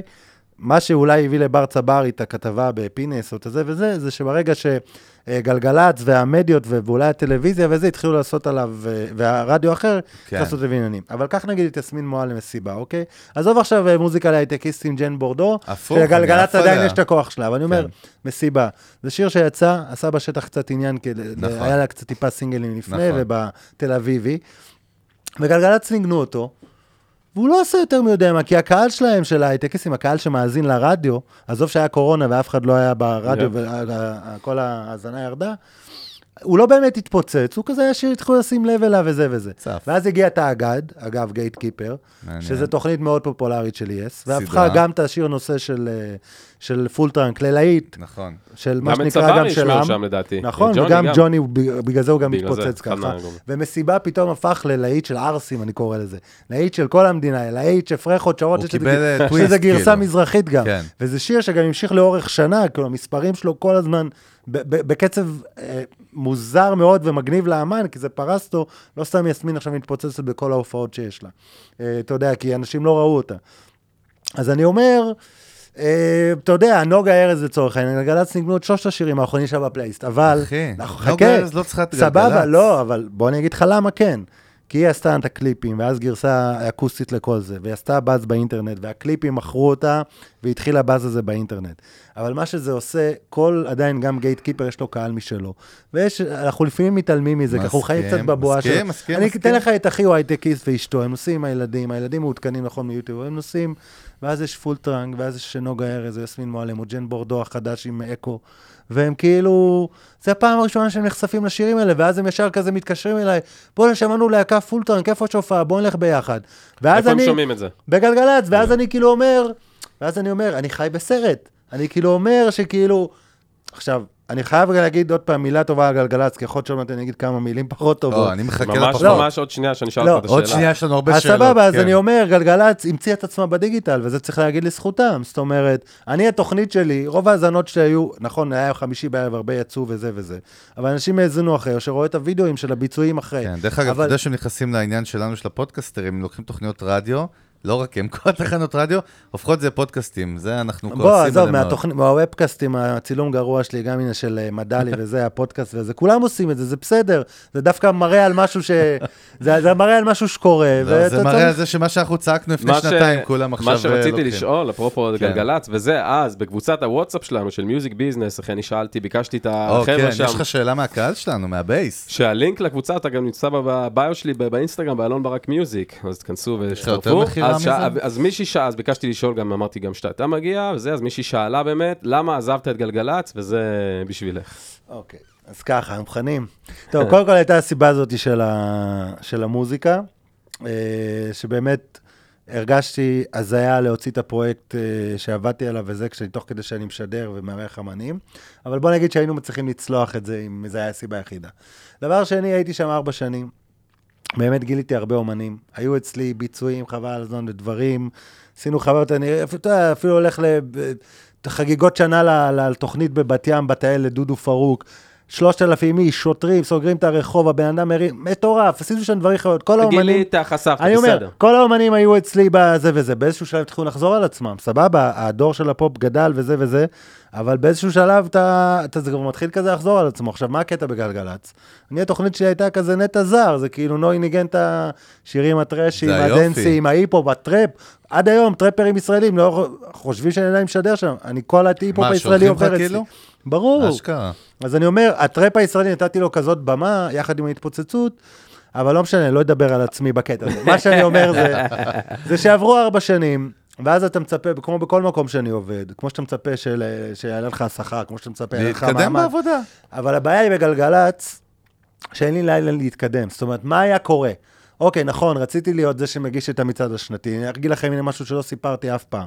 הגעתי להתארח בפינה של אחד המצעדים השנתיים, הבינלאומי, עזוב את הישראלי, אוקיי? הבינלאומי שזה זה שלי. ולא משנה, הנחתה אותו דלית, שהיא כאילו הכוכבת של גלגלץ, ומעולה, ומת עליה, והיא מוכשרת, והכל פגז, ו... אבל בא אליי עדן חסון, שבא לעשות שם איזה ביצוע, בחדר הלבשה. מה המצב, אחי? מה קורה? והוא סבבה, וזה, מה, מה איתך? וזה, אני פה, יש לי עוד רגע פינה, מדבר על דברים ש... מה פינה? אתה אמור לה, להגיש את זה. עכשיו, בלי קשר כרגע לדלית, או לתחנה, או לזה. אני אומר, אני במקום שלי, כאילו, סליחה, עוד פעם, זה נשמע מוזר, כזה כמו אלה ניסרדות שמדבר. אני כאילו, כנוי אלוש, אני מבחינתי ביג. אני מבחינתי ביג, נוי צריך להגיש את המצעדים השנתיים שלו, את המצעד הרשמי של ישראל. אז אם אני לא יכול כאילו לעשות את זה, אז אני מעדיף לא להיות במקום, אם אני לא יכול להתקדם עכשיו. העלית את זה אבל, את האופציה? כן, אבל אתה יודע. וזה נתקל במה, בבק של בוא ננס, מה היה? אני גם, אני אולי לא נראה ככה איך שאני מדבר ככה וזה, אני נורא צנוע ואני לא... אני לא, לא דוחף את עצמי כזה, בגלל זה אני נורא אוהב את האינטרנט. זה בעיה אתה, בביזנס הזה. לא, זה בגלל זה אני אוהב את האינטרנט. אתה עושה את הדברים שלך, בדיוק. ואז באים אליך. אני בכל העשר, אני בכל העשר שנים האחרונות, אני אומר לכם, בחיים, בחיים, בחיים, לא התקשרתי למישהו להציע את עצמי לעבודה, או להגיד לו אם יש לעבודה. הכל בשביל. הגיע מהתוכן שהצעת. גם אם הייתי חצי שנה כזה מובטל, או לא היה לי פרויקטים או זה וזה, אתה יודע, זה תמיד מכניס לי, כמו בקורונה. זה מכניס לי פתאום, יש לך את הדאון הזה, ואז המוח שלך, ואתה ממציא את עצמך מחדש, ואז אתה סוגר עצמך עבודה לשנה. מה אחרי קדאפי ופרס והדברים שעשיתי ב-אלפיים ואחת עשרה, היה לי עבודה לחמש שנים, הייתי כמעט היחיד שעשה דיגיטל באינטרנט. עבדתי עם כל המשרדי פרסום, עשיתי את זה. בנית מותג, לא? נבנה מותג. עכשיו אני אחזור לגלגלץ. רגע, אבל גלגלץ כאילו שירתה אותך בבנייה של המותג שלך, לא? לא, לא, ברור שזה הוסיף לזה, אבל זה היה הדדי, כי הם הביאו אותי כביכול כאיש רשת ש... בסדר, עזוב, אז היה שמה, אז עזבת בסבבה, היה פיצוץ, בוא... לא, לא הפיצוץ, מה שאני אומר זה שמה היה... תקרת זכוכית. אוקיי, מה יכולים לתת לי? נוי, בוא תשדר בצהריים, הייתי משדר שירים של אוהב אותה, הכל סבבה, אמירי מסיקה, אמיר דדון, ישי ריבו, אני משדר פופ, אני משדר פופ וכאילו עדכני וזה, מה, והייתי משדר דיווחי תנועה, גם כשביום חמישי בתוכנית אמרו לי לשדר דיווחי תנועה, או שטעיתי בדיווחים של השם של הכבישים, כי אני לא יודע. מה הכי יוקרתי שם ברמת השידור, מה את התוכנית? מה הכי כאילו נחשב המצד השנתי? אני מניח שזה התוכנית בוקר של הדר מרקס, אני מניח שזה השדרנים שהם... אל תשכחו שאני גם לא גלצניק בזה. בדיוק. כשהייתי חייל... לא, בגלל זה אני לא מתבייש להגיד לך שבחייתי כל הפורמט הזה הוא לא רלוונטי. תראו, כשאני הייתי חייל, אני הייתי נוי אלוש מהדרום, מה שנקרא דרומי, עם פרופיל לא קרבי, קרבי, אבל מלהבים, בוא. לא, ואני בכיתי... לא, אבל הייתי ברדיו של הנשיא, והייתי ברדיו דרום. מלהבים, אחי. והייתי ברדיו דרום, והתחננתי... אתה אומר רדיו של הנשיא, כאילו כולם מכירים, אתה יודע, אני לא שאתה זורק. זה היה תחנה של התיכון, שמשדרת בכל האזור. באמת שם הכשירו אותנו מכל ישראל והכל וזה, תחנה כזאת של... נחשבת, אז. אז, כן.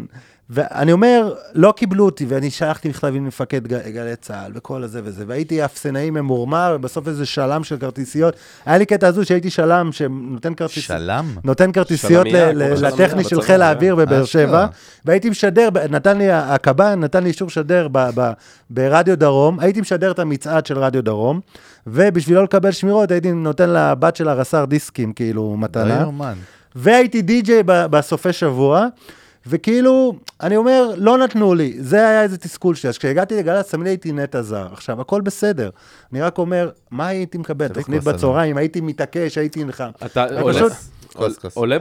עולה לך לפעמים המחשבה שזה כאילו, אולי, אולי, כאילו עבודה לרוחב כזה, ואתה אומר, וואלה, אולי אני כאילו צריך פה לצלול יותר, לא יודע, איזו תקופה, איזה עשור, לא יודע, עולה לך המחשבה כזאת שאתה כאילו עובד כזה... אתה יודע, אתה עושה מלא דברים. תשמע, אני אגיד לך מה, יש לזה הרי יתרונות וחסרונות. כשאתה עובד לרוחב ולא, מה שנקרא, נכנס למשהו, אז זה כמו עם קצת הפקה מוזיקלית. הרי אני לא, אני, כאילו, אתה יודע, הכתיבה, זה הלחנה, אתה, אתה... שלושים שקל, זה עשרים שקל. סקיצה מתקדמת, כל הזה, אבל את הפיינל ואת כל הזה, ואת ההפקה שתשמע כמו שהאוזן שלי רוצה לשמוע, אני לא יכול לעשות לבד. כאילו, זה, זה חבר'ה שאני עובד איתם, ואני גם מאמין בעבודת צוות. אז אם הייתי מתמקצע רק בהפקה מוזיקלית, ונוי אלוש מפיק מוזיקלי, אז כל האומנים בארץ, זה שאנחנו מדברים, אני חושב, היו עוברים אצלי, והייתי אחד המפיקי פופ הכי, הכי גדולים פה, ואני אומר את זה בלי, לא יש תחצנות. זה פשוט עניין, אני, אין קטע של כישרון, פוקוס, לא, לא כישרון. כן. ואני חושב שגם, וגם בחול הייתי מצליח לעשות דברים. אבל התפזרתי פה והתפזרתי שם. יש לזה יתרונות, יש לזה חסרונות. הכל סבב. עכשיו עם גלגלת, זה פשוט היה ארבע שנים. עשיתי מה שעשיתי לפופ הישראלי, חוויתי, היה אחלה וזה וזה, ההתקדמות שם זה לא משהו שמגניב אותי, גם אם הייתי מקבל להגיש את המצעד השנתי, זה היה פעם בשנה, זה לא משנה, אז אני אומר, החלטתי לעזוב, זה בהתחלה היה כזה לא פשוט, וגם רצו שאני אשאר וזה וזה, נורא אוהב אותם, הכל סבבה, אני פשוט אומר, וגם אגב, זה משהו שכן חייב להגיד, דיברנו פודקאסטים וזה, אני, אני חושב ש... בסדר, הרווחתי מזה מה שהרווחתי, אנחנו הולכים לעידן כזה, סבבה, גלגלת באמת המציאו את עצמם בדיגיטל, אבל אני לא צריך להיות שאנחנו עושים את זה לבד. אני אגיד פה, ואני עומד מאחורי מה שאני אומר, גלגלת, כמו כל חברותיה, בכל התחנות שאתה מכיר, וכל הכוכבים שאתה מכיר, הם הולכים להתעדות, פשוט להתעדות עם הזמן, בשנים הקרובות, וכמו שאתה, אני אגיד לך למה... או שהם יציאו את עצמם בדיגיטל. רגע, אני אגיד לך גם למה אתה יכול להגיד, לא, מה כיף, כי אתה המצאת את עצמך בדיגיטל, אז כאילו הכי כיף לדבר איתך. אין סיכוי שתגידי, לא, ואבוא לך תזהר, אני משבריה פה מאחורי הגב, מכין אותה. ההאוורד סטרן, הדידי הררי הבא, וזה טבעי, יבואו מפודקאסטים, וזה בסדר גמור, כי פשוט זה פלטפורמה שהארלי אדפטרס תמיד זה הצעירים, מביאים את זה הדור הבא וכו וכו, אבל זה, אבל לא רוצה לדבר על זה. אני מה? כן, כן, בבקשה, ניסיתי להשחיל, ניסיתי, לא הצלחתי, אה? אתה יודע מה? נוי אלוש גורם לשלום בינינו, אני אתן לך, במקום לזרוק עליך. בזמן שאתם רבים, אני פשוט נהיה לי חם. זה לא נקרא לריב, אנחנו במוד הכי עדין שלנו, הכי בהיסטוריה, כן. מה אתה רוצה? רק צריך להיזכר מה רציתי לשאול. רגע. אז האסטרטגיה שלי עבדה. לא, אני דווקא רציתי להוריד, לחזור טיפה לקרקע, דווקא לנוי, כאילו לקטע שלו, לעניין שלך. דרך אגב, אני גם, שזה מעניין. כאילו, אתה state of mind שלך, אתה בן אדם של פרויקטים, אתה עושה, אתה מתלבש על איזה, כמו איזה בולדוג, על איזה משהו, אבל מה, אתה קם בבוקר, מה state of mind שלך? מה אתה, יש לך, אתה מנהל את השבוע שלך לפי משימות, לפי... אתה יודע, הדברים שאתה עושה, אתה קם בבוקר, יש לי X Y Z לעשות, אתה זורם יותר, איך אתה עובד, אתה אישי. זה כל כך קשה עם השנה של הקורונה, פשוט לחזור למה היה קודם. עזוב, מה עכשיו? אבל אני יכול להגיד לכם, אוקיי, עכשיו זה גם, זה תקופת מעבר, אני אגיד לכם אבל לפני. אני, היה לי סוג של, מה שנקרא ברכה, למה? כי אני הייתי יועד של Live Nation, אבל לא ישבתי במשרד שם. חברים שלי שם מהעבודה, יושבים במשרד, באים כל יום לזה. נוי, בגלל שהוא מבין, שמחתי, עשרים שנה של זה, עוד פעם, כאילו, אתה יודע, של מכיר את הקהל הישראלי, ומה אוהב, ומה להביא לו, ומכיר את הדברים החדשים. הייתי מגיע פעמיים בשבוע, פגישות קריאיטיב וזה וזה. כן, אתה יודע, לא משנה, הרבה עבודה בוואטסאפ, אבל כל הזמן אני חושב... שמה הפוזישן, כאילו, מה העבודה, מה הג'וב טייטל היה? שזה בעצם הייעוד סוכן, כלומר, איזה אומנים שווה להביא לכאן בתקופה הקרובה, בשנה הקרובה, ומי שווה לברבי, ומי שווה לזה, ומה הקהל, ואחרי זה כשסוגרים את ההופעה, איך לשווק את זה לקהל, איפה הנקודות, וזה כבר עבודת צוות. הלכתם איתי עוד פעם כל הטכנית, איזה טכנית, רגע, רגע, שנייה, אתה, אתה קם בבוקר, מה אתה רואה, אתה חושב על מה אתה הולך לעשות במהלך היום, מבחינת דברים שלך, פרויקטים קדימה, אתה אומר, היום אני עושה X, Y, Z, אתה זורם יותר עם הלוז שלך, סתם להבין טיפה את ההתנהלות, בקטנה. לא, כן, זה שילוב, קודם כל יש לי את היומן גוגל, אני כל הזמן כותב לי, צריך לגמור השבועות, אתה תתחיל לעבוד על שיר, אני מנסה אפילו להכניס את זה למקום כזה, אשכרה הקמתי בקורונה בבית אולפן, חודשיים ראשונים, מלא שירים, ופתאום... העבודה על הסינגל, פתאום זה נהיה שיווקי, ופתאום העבודה על העסק החדש, וכאילו, בשביל מה עשיתי את כל האולפן הזה? אבל זה שטויות, כי את הסינגל, את הווקלים שלו, הקלטתי באולפן בבית, זה כבר היה שווה את כל ההשקעה. מה שאני אומר זה שאני קם, יש לי את היומן, אבל אני, ויש לי כאילו, אתה יודע, פגישות, ויש לי לפעמים סשנים של, של כתיבה וזה, והקלטה אצל מפיקים אחרים, דברים משותפים שעושים ביחד, במטרה או למכור את זה הלאה, או באמת דברים ש, שיצאו אחר כך. וה... והדבר הראשון שאני עושה זה בעצם לקום, זה קטע נורא זקן. תן לנו. תמי ארבע, לשים את הטי, ויש לי פטי ברקוסמין כזה, שלוש כאלה בתוך הטי, ורק אז אני מתחיל לתפקד. עכשיו, בימים שלא היה סגרים, השתדלתי גם לעשות כושר, כמו שאתם רואים קצת, זה אני יוצא לך. אחי, יכולת להיות חיה. רגע, בן אדם נתן ריצה, בן אדם תרן, נתן לך סקופ, נתן לך סקופ. אני עושה הליכות. אבל סקופ שהוא מפרסם, אחי, הוא רץ ושומע פודקאסטים, אחי. דרך אגב, אני חייב לציין שאני כל בוקר עושה הליכה של עשרים דקות, הליכה איטית, שומע פודקאסט, וחוזר ואומר כולם שסיימתי אימון. רק שתדע. הכל בטרמינולוגיה. אני בין הסגרים הלכתי לקרוספיט, וזה היה אחד הדברים הנוראים, והקטע הוא שגם אומנם פיתחתי קצת שרירים, אבל לא, זה לא הוריד, כי המשכתי ל- לאכול מהוולד כמו משוגע. מה שאני אומר זה שבאמת היה לי מתנה, שאני יכול לעשות רוב העבודה שלי מהבית או מהטלפון, ואני לא צריך להיות קבול למקום אחד. זה דורש משמעת, חשוב זה. איפה נקודות שאתה נופל, אחי? אחי, אתה יודע שהיה לי תקופה. רגע, אתה גנבת לי שאלה לא יפה? גנבת לי את השאלה? לא, לא, אבל... השאלה שלי הרבה יותר דרמטית. אתה יכול לקנות אותה ממני, אם אתה רוצה. אז לפני הנופל, לפני הנופל, אני אגיד לכם דוגמה, איזה קיץ אחד לפני שלוש שנים כבר, עם הקורונה קשה עם הספירה, שהיה קיץ שהייתי אז היועץ מוזיקלי של דפור, שזו תוכנית מוזיקה כושלת של, של רשת, שהייתה אמורה להיות ביג, שכנראה לא בגלל שהייתה כושלת, כזה. לא לקחו אותי לאקס פקטור להיות היועץ הפעם, באסה, אבל זה אשמתם שהיא נכשלה, לא אשמתי, anyway. אבל הייתי היועץ של התוכנית הזאת, שזה כל הזמן להיות ב- ב- באודישנים וזה וזה. במקביל עבדנו על ההופעות של, של הקיץ שלנו בלייב ניישן, שאמרו לי בכיף, תעבוד מאיפה שאתה רוצה, העיקר שכאילו נדע מה לסגור. אז היה בחירות, עשיתי, אני חושב, לגנץ, אני חושב שעשיתי לכחול לבן, וגם עבדתי על איזה, אה, ועבדתי על הפרויקט מוזיקה שלי. כלומר, בקיץ אחד, עשיתי כאילו כל כך הרבה דברים, שבכולם גם היה כסף. תוכנית מוזיקה, בום. כן. זה פרסום, בחירות, כסף. זה מימן לי את כל ה, את הפרויקט שעשיתי. אז אני אומר...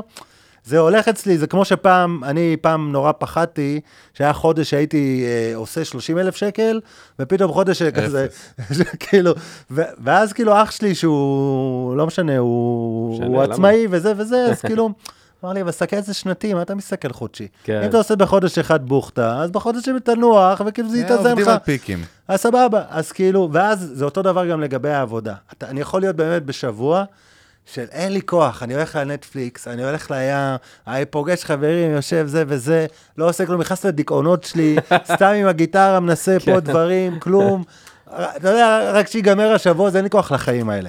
והשבוע אחרי זה, אני באמת חיה רעה, שלפעמים זה מפתיע אותי, כי אני תמיד במשפחה, זה נויה עצלן, אבל יש משהו, כשאני עושה משהו, לא, כשאני עושה משהו שאני כאילו, כמו עם הסינגל החדש נגיד, ברגע כאילו שזה, אני לא רואה בעיניים, אני גם מדליק את כולם סביבי, כולם פתאום רוצים להיות חלק מהדבר הזה.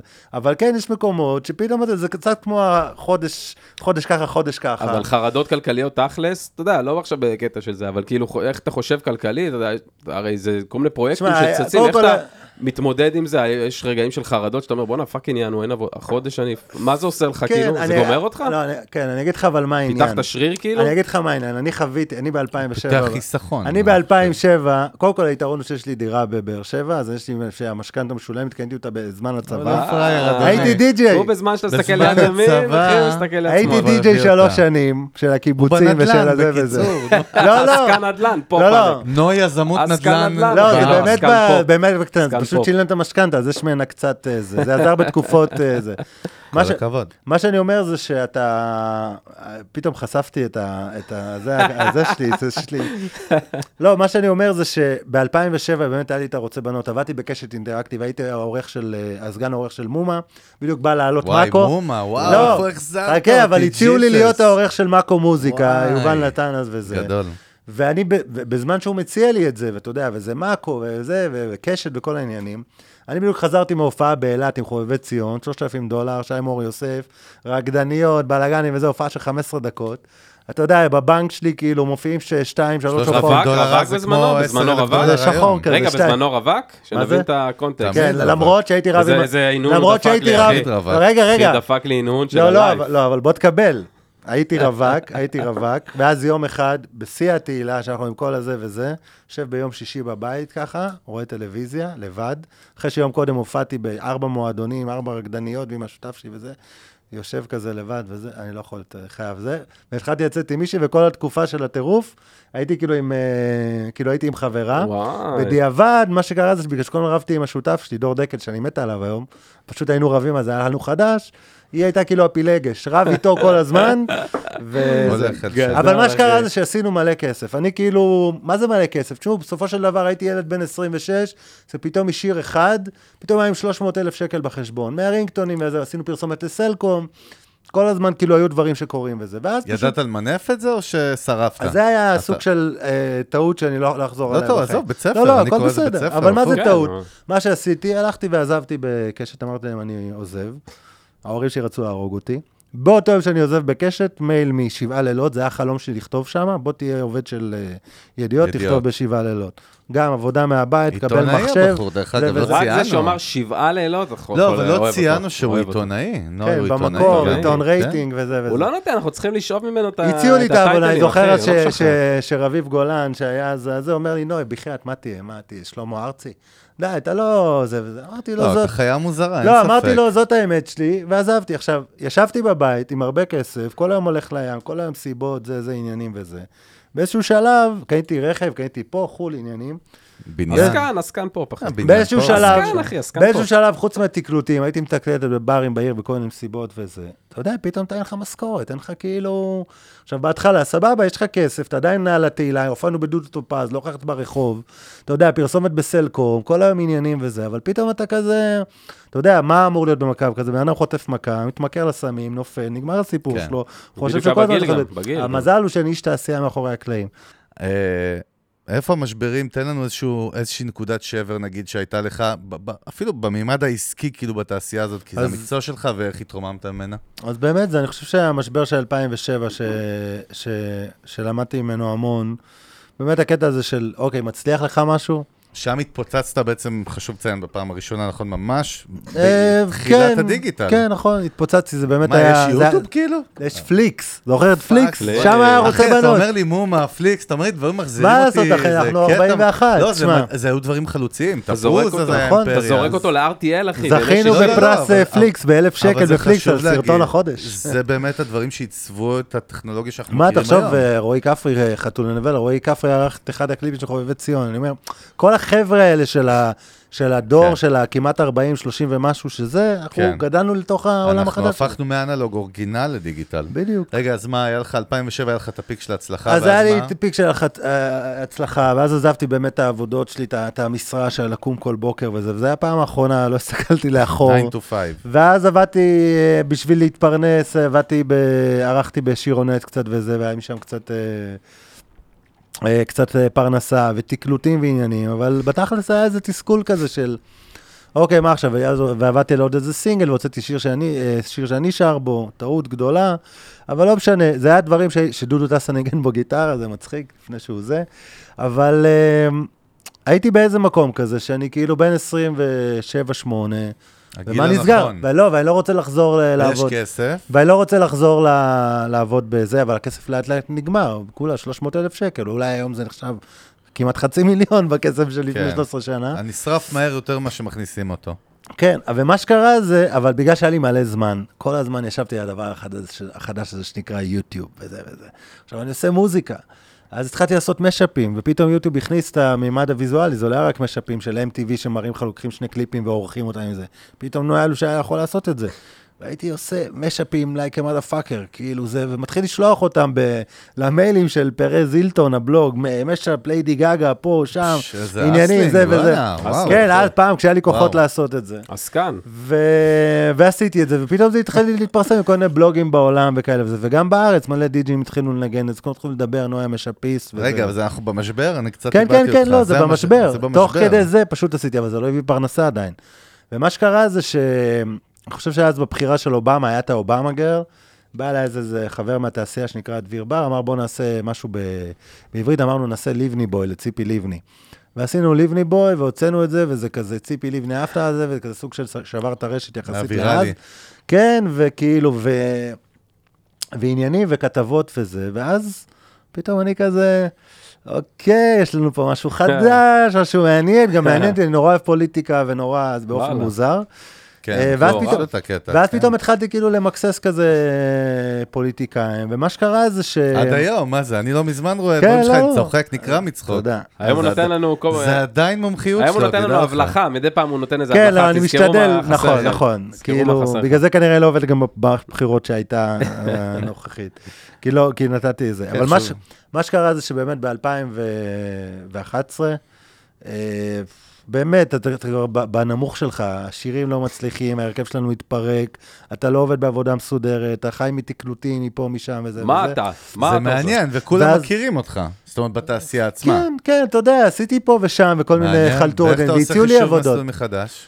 אז זהו, שאני לא עושה, כי הייתי באמת ילד מפונק. מה שקרה זה, שבאמת ידידה סימסה לי יום אחד בערב, בשמונה וחצי, נוי, אתה חייב לראות חדשות עכשיו, יש נאום של קדאפי, שהוא עומד עם הידיים וצועק זנגה זנגה. זה קלאסי לרמיקס. ואני כזה... זה שלו עם האיטלקי, לא? ואני כזה כאילו, מה את...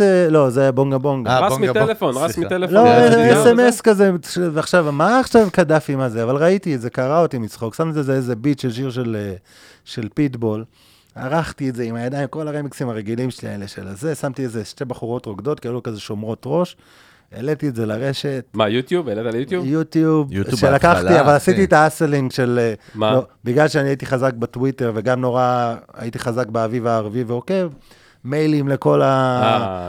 אפילו נכנסתי כזה, המיילים של החבר'ה של המהפכה, וכולם שלחתי את זה. אתה יודע, באחי הזה, מי עשה רמיקס על דיקטטור? מה זה זה? כאילו גם העלית, תייגת סתם לבודד את זה. לטוויטר, לזה, לפייסבוק. וגם שלחת מיילים עם המיילים. אפילו לעיתונאים אל-ג'זירה, נכנסתי לאל-ג'זירה, חיפשתי את המיילים שלהם. זה עבודה? שמע, כשהדסקריפשן הוא?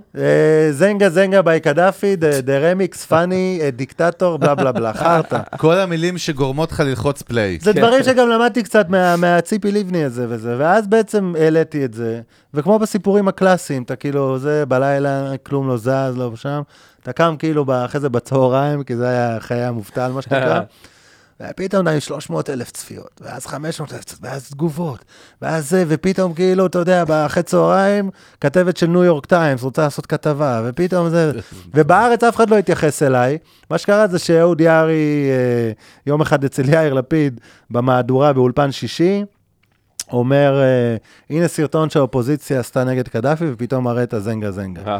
מאותו רגע, כל התקשורת בארץ רצתה לרדת, יש וידאו שזה אחד הקוראים, ומאותו רגע התקשורת חיבקה אותי, כי אוהבת לדפוק את מה שנקרא עיתונאים אחרים, ואז התחיל הטירוף פה בארץ שכולם מדברים על הזנגה זנגה, וכתבה, בידיעות ופה ושם, ואז משם התחיל להגיע עבודות לעולמות המסחריים.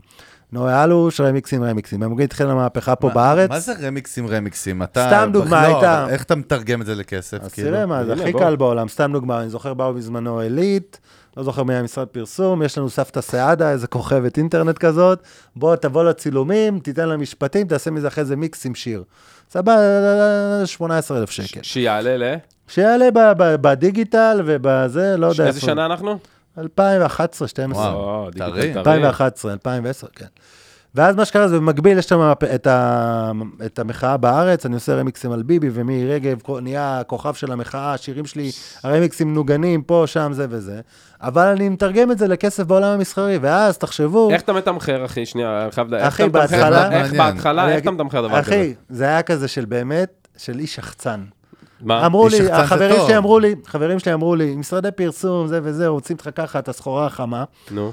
לא יודע, אז הייתי זורק, עשרים וחמישה אלף שקל, עשרים אלף שקל. לא, אבל באמת, ביחס למה, האוסול, כאילו, ההצעות הראשונות, איך ידעת... לא היה הצעות, אחי, מה אתה... אחי, ככה זרקתי. לא, לא היה לו רפרנס, הוא אומר. אחי, לא היה לי רפרנס, כי זה רמיקס, אחי, כי זה כמו קוטימן שהיה, זה כמו זה... והתמקחו, לא, לקחו רוב הזמן, לא הייתו... לפי מה שאתה אומר, יכולת שהיית דופק ארבעים, והיו אומרים לך אותו דבר... עכשיו, היו מקומות שדפקתי גם ארבעים. שנייה, אבל אתה אומר להם סבבה, נגיד אמרת להם סתם סבבה, עשרים ושלושים אלף שקל. מתחיל איזה מסע ומתן, יענו, מה אתה מכין לנו, מה אתה עושה לנו, איזה תוכן. כלום, הכל בסדר, הם יודעים, הרמיקס, הוא הסטאר ב-אר טי אם באותו רגע. מה הם דורשים? אחי, סטאר, זה כל הקטע, למדתי את זה קצת, זה כמו, אני אגיד לכם, רוצה בנו, תקשר לנו יאיר ניצני, יום אחד קבל טלפון, אנחנו רוצים את השיר שלנו, כולם חשבו שאנחנו ערסים בני שש עשרה. אוקיי, רוצים את השיר שלנו, פרסומת, יש לנו שישת אלפים שקל בשבילכם. עושה לו, יאיר, סליחה, עם כל הכבוד, אני לא בן שש עשרה, אנחנו רוצים בואו דברו פה עם פונו, קודם, לא, לקחנו ארבעים אלף שקל כל אחד, והחברה לקחה, וזה, וגם נכנסנו לפרסום. רגע, מה פונו קול? שנייה, פונו קול הייתה חברת הקליטים של רוצה בנות, אז וזה שהצגה, וסיזרנו את הזכויות. חוזה טוב היה? כן, אתה יודע, זה יכול שתדפקו אותנו עם הפדרציה, שבדיעבד בשנים, יכול שהיו כמה איזה עשרות אלפי שקלים, אבל הם היו עוגנים, ועשינו היסטוריה עם השיר הזה, כאילו מבחינתי, הכל טוב. סלקום דפקו אותנו, כי בפרסומת היינו עם משקפי שמש וכובע מצחייה, ולא זיהו אותי ברחוב, אני פרסומת כל היום בטלוויזיה. והם היו מבסוטים. אבל מזל הוא שהיה דודו טופז, ובאמת אז זיהו. ואז אגב גיליתי שאני שונא את זה, ואני רוצה להיות, אם אני בפרונט, אני רוצה להיות כנו יאלו שהסקן, ולא עכשיו הסלב או הדבר. כל פעם שאתה אומר את המילה הזאת, אני רואה שסניק. למה? הסקן זה המילה. זה המילה עברית לאסלר. זה אסלר. אתה יודע למה הוא זה? לא, אסלר נשמע. אחי, חגי הכי הסקן בעולם. אני? מה אתה רוצה ממני? הכי הסקן זה. אני איש קריאיטיב, יוצר. אני, איך קוראים לפסל הזה? יוצר, אחי. לא, הוא שמחר יצירה שגרסו אותה. אחי, פאקין עסקן, אחי. אנחנו שכנת מתחילים למחות לאט לאט. אם אני שם אותך מוכר מוצרי ים המלח של אהבה בארצות הברית, אחי. מי אמרתי שלא מכרתי? פאק, אחי, אתה עושה... אני אותך מוכר, אחי, לקושי ב-שישת אלפים שקל. זה תוריד מהפודקאסט. פוליטיקלי קורקט. לא קושי, לקוסי. קוסי. אני אגיד לך, אני כועס על נוי אלו שבקטע אחד בלבד אדם. אני כועס עליו על דבר אחד. הוא מדהים. אבל הוא לא שתה איתנו ערק. ובגלל זה הוא נכנס לכאילו, הופה, תן לו, בבקשה. תן לו כבודו, הבקבוק שלך, אתה לא מגיע אליו. אני לא יודע מתי זה ישודר, אבל מחר בחירות. קודם כל, מחר בחירות. דבר שני, אין דבר כזה לשבור מסורת, לא לשתות ערק אצלנו. קודם כל, האנשים ששומעים אותנו עכשיו, זה משודר עכשיו, אחי, אצלם. אצלם זה עכשיו, ברגע זה. אז יאללה, לחיים קודם כל. לחייך, לחייך, עוני. חיי העסקנות, קראת האלה, הסליזם, חיי העסקנות. רבותיי, טוב, תשמע, וואו, בונה, אתה פותח לי צ'קרות, אתה מפתיע אותי, גם אני אגיד לך איפה, כי באמת אתה, זה קטע, אתה ממש, זה באדם הראשון שאני פוגש, גם עסקית, כאילו, שהוא התפר בין מיינסטרים לאנטי מיינסטרים, שזה מאוד מאוד דיגיטל וסטרימינג וזה. לפני שנתחיל להנמיך ולנחות, אנחנו היום נוחתים בניירובי, קניה, דרך אגב. אוקיי, אוקיי. החלטתי שאנחנו בניירובי. לא יודע, החלטתי. החלטתי שקטן. אולי קשור אנטבה, לא יודע, אנטבה לא היה שם בכלל, אין באנטבה בעצם, לא? לא יודע. תגיד, אלוש, Uh, אני, אני רוצה לדעת באמת, uh, קודם כל מה היחס שלך לסטרימינג באמת, או מה המסר שלך לאומנים בכלל בישראל, למוזיקאים, אומנים, צעירים, מוכרים, לא מוכרים, זה לא, לא רלוונטי. מה, מה ההסתכלות שלך באמת מהפכת הסטרימינג שקורית כרגע? דיגיטל כבר עברנו, אבל עכשיו זה סטרימינג באמת. אוקיי, okay, אז, אז במובן הזה, מה שנקרא של הכסף, של הפרנסה, הסטרימינג לא יכול להכניס לך כסף מפרנס עד שלא תגיע למספרים גדולים. שבדרך כלל אם אתה לא אומר אדם או נגיד אדם חסון, המספרים האלה יהיו בחול אם תעשה דברים, כן. כי זה העולם הרחב. זה, זה, זה מהמקום הזה. אני חושב שזה כן כלי מדהים, זה צריך להיות נוכח בכל הפלטפורמות, שספוטיפיי, עוד פעם ברמה הבינלאומית היא יותר סקסית, אז חשוב יותר לתת שם את, ה, כאילו, את האנרגיה, למרות שעוד פעם שאפל מיוזיק שלמת יותר, כאילו נכון. אתה יודע, לצורך העניין. אבל זה, זה המקום שאם תרצה שיחתימו אותך, או אם תרצה זה, אז חשוב שהמספרים שלך כאילו יהיו שם. יוטיוב זה כזה, אני חושב שזה של פעם. גם בארצות הברית לא סופרים זה, כי יודעים שיש שם מלא כאילו חרטה. אני כן חושב שזה צריך כאילו לתפעל את העמודים האלה ברמה של, עוד פעם, אני לא עושה את זה על עצמי לצערי, אבל זה יקרה באמת שכל הזמן... עכשיו התחייבת עצמך פה בפרק. לא, כן, אבל זה כל הזמן לייצר לעצמך, זה כל הזמן לייצר לעצמך תוכן, כאילו, הוצאתי סינגל. כמו שתעשי בפרויקט הקודם. פרויקט, שישה עד רמיקסים, שיהיה עוד שישה חומרים שלך. גרסה אקוסית, גרסה זה, מה השיר הבא, תוציא גרסה בין לבין, תוציא משהו אחר, אתה כל הזמן צריך לזרוק ולזרוק לאנשים את הדבר הזה, כדי שהעמוד שלך כל הזמן יהיה, כאילו תהיה תנועה, כל הזמן תשכלל את הפיצ'ינג שלך, כל הזמן תהיה בהתרגשות הזאת של להוציא משהו, כל הזמן תראה לאנשים ול, ולקהל שלך, או לזה שאתה עובד, ואתה עושה דברים, וזה באמת כלי שהוא... אה, שהוא מדהים בעיניי, גם במובן הזה, גם עידן הטיקטוק, אתה יודע, גם ברמות ש... לא דיברנו בכלל. לא משנה, גם עשית איזה פתאום איזה לייב מגניב וזה, אתה יכול היום לקחת עם ההקלטה באיכות טובה, ולהוציא את זה, ועשות איזה עטיפה יפה מעוצבת, אפילו בקנווה, אם אתה לא רוצה לשלם לאיזה... את הכל אתה יכול לעשות לבד היום. כאילו... אז, אז אני מבחינתי, זה, זה כמו איזה... אה, גן עדן כזה, שלפעמים כשאני רואה את העבודה של, של קולגות ומנהלים וחברים של אומנים עם, ה, עם הקליפ הזה והסטייליסט והפה עניינים, אני אומר, ברוך שהסני, המפיק הזה שיכול פעם לעשות שיר כזה ככה, ושיר, נכון שיש לזה מלא חסרונות, אבל אני כל הזמן יכול לעשות את הדברים כזה בצורה כזאת, שפעם נתקוף את זה מכאן, פעם מפה. אנחנו לא דיברנו בכלל על זה שבאמת, אני, אני אגיד לך למה אני באמת, באמת עכשיו, אני לא דופק חשבון לאף אחד באמת, ואם אני אף... כאילו, אם אני, מישהו מעצבן אותי, אני יוצא עליו, אבל אם מישהו אני מכבד אותו, אז עד הסוף. נגיד לך למה אני תופס ממנו, כי לא דיברנו, ואנחנו לא, לא נספיק להיכנס לזה, על זה שאלוש נכנס לטיק-טוק בצורה מקצועית, התחיל לנתח ולמפות ולהבין מה זה הפלטפורמה הזאת, שהיא הכי לא גיל ארבעים, בוא נגיד ככה, זה מאוד מאוד קשה למישהו שהוא לא בגיל הזה, להבין בכלל את הפלטפורמה. קל וחומר לפעול בה, כן, אני אתן לך דקה, אני אתן לך כן נקודה, אבל אני רק אומר, עצם זה שאתה ממציא את עצמך מחדש, החדשנות, האינוביישן הזה הוא מאוד מאוד חשוב בכלל. אתה יודע, אני רק אגיד בהקשר של טיק-טוק, אבל גם דברים אחרים. אתה צריך להבין על עצמך אני אומר לכל אחד, גם מוזיקאים וגם זה, שבאיזשהו שלב, יש הרי שנים חזקות, זה גם בכלל כמו עם החיים, שזה השנים של הצעירות שלך, שבאים שאתה חם, ואתה נראה טוב, וזה לפני הקרס, וזה לפני הילדים, והחיתולים, והעניינים, ואתה כאילו... למה אתה מסתכל על השתנות? לא, לא. עברת את זה. אני אומר את זה, למה כשאמרתי קרס, אני מדבר על זאת שאני צריך להוריד. מה שאני אומר זה שאתה צריך, אני תמיד כאילו, אני תמיד, אני האיש הכי מפחד מפתטיות, וכאילו... אני כאילו תמיד המחשבה שלי הייתה בשנים האחרונות, אוקיי, סבבה, אלפיים ושבע היה רוצה בנות, היה זה, היינו צעירים, היינו רווקים, היינו פה, היינו שם כל הדברים. יש עוד. אבל euh, אני באיזשהו שלב, וזה המזל שלי, בגלל שהתחלתי כאיש תעשייה מאחורי הקלעים, סבבה, אני אוכל להישאר בעולם הצעיר. הצעירים ירצו לבוא אליי. הם ירצו חזק. להביא לי שירים, והם ירצו שאני בטיקטוק יעשה לי איתם דברים וזה. הם יעשו את זה, הם יהיו החיילים שלי במרכאות, ואתה יודע, ו... וזה הגישה, כמו עם הטיקטוק, אז נכון, אני יודע לפעול בטיקטוק ומיפיתי את זה, אני, קשה לי להעלות דברים של עצמי, וכנראה אני לא אעשה את זה, כשביקשו ממני עכשיו בטיקטוק עם הסינגל להעלות, שאני מזמין את האנשים לעשות את האתגר, זה כאילו, היה לקום כזה באיזה, בב, בשבת בבוקר, ולצלם שלוש שעות עד שיהיה טייק של חמש עשרה שניות, שאתה, כן. שאתה חי איתו בשלום, ועם אבל, הרינג הזה של הילדות. אבל עדיין, זה, אתה, אתה, אתה מבין את המשחק. אבל אני אומר שזה לגבי, לגבי כל דבר, גם כמו החברה שפתחתי וזה, אתה מבין, שיש איזה שלב, וזה לפעמים אומנים, לפעמים אומנים לא מבינים שבשהו שלב הם נהיים פתטיים. אומנים שכאילו ממשיכים לעשות את אותו ז'אנר מוזיקה, גם כשהם כבר מתקרבים ל-ארבעים, או אומנים שכאילו ממשיכים לחיות באיזה סרט, שהקהל כל הזמן זה, כשהם שוכחים שהקהל שלהם גם מתבגר איתם. כן, אבל נגיד דווקא, אתה יודע מה שאתה אומר לי את זה, אתה יודע, זה יכול להיכנס לעוד פודקאסט שלם, אבל אני באמת לא אגלוש לשם, אבל אביב גפן, בן כמה, ארבעים וארבע, חמש, שש סבבה, אבל אתה מביא פה דוגמה של בן אדם שהרבה מהשירים שלו הם שירי אמת. מה זה אמת? והם גם שירים שהקהל שלהם באמת זה אותו קהל שהיה שואב. לא, אבל זה גם שירים שהם כביכול קלאסיקות, אני מדבר איתך שירי פופ, תחשוב על, לא משנה, זמרת או זמר פופ. מה, שירי שאתה עושה? לא, תחשוב נועה קירל עוד עשרים שנה, זה רק אני והפאוט של ישראל. ברור שלא. בוא, עכשיו יכול להיות שיהיה לזה קטע, זה כמו שג'ניפר לופז בגיל חמישים נראית כמו שהיא נראית, ומופיעה פה Waiting for the Night, ולא משנה, זה קורה, יש גם זמרות פופ שמופיעות. וכשמדונה המציאה את עצמה מחדש בגיל ארבעים וזה, עם האלבום דיסקו הזה, ועלתה עם כל העניין שלה, אז אתה יודע, קוראים הדברים האלה. אתה, שאתה אומר את זה, אתה מדבר על בעיקר, הסטייט אוף מיינד שלך זה פופ, כאילו, אז זה ההסתכלות שלך, זה כי ברוק, לדוגמה, נכון. גם בארץ, האנשים, אתה יודע, עושים את השיט שלהם, ומרביצים, ונתנים בראש. זה נישה של הנישה. היו אבל... אצלנו לא, לא אורח אחד, שכאילו, הנישה, שעושים את השיט שלהם עד הסוף, אחי, הם סיימו את החיים שלהם, אחי, נותנים בראש, עם האמת שלהם, עם ארבע אנשים בקהל. לא יודע.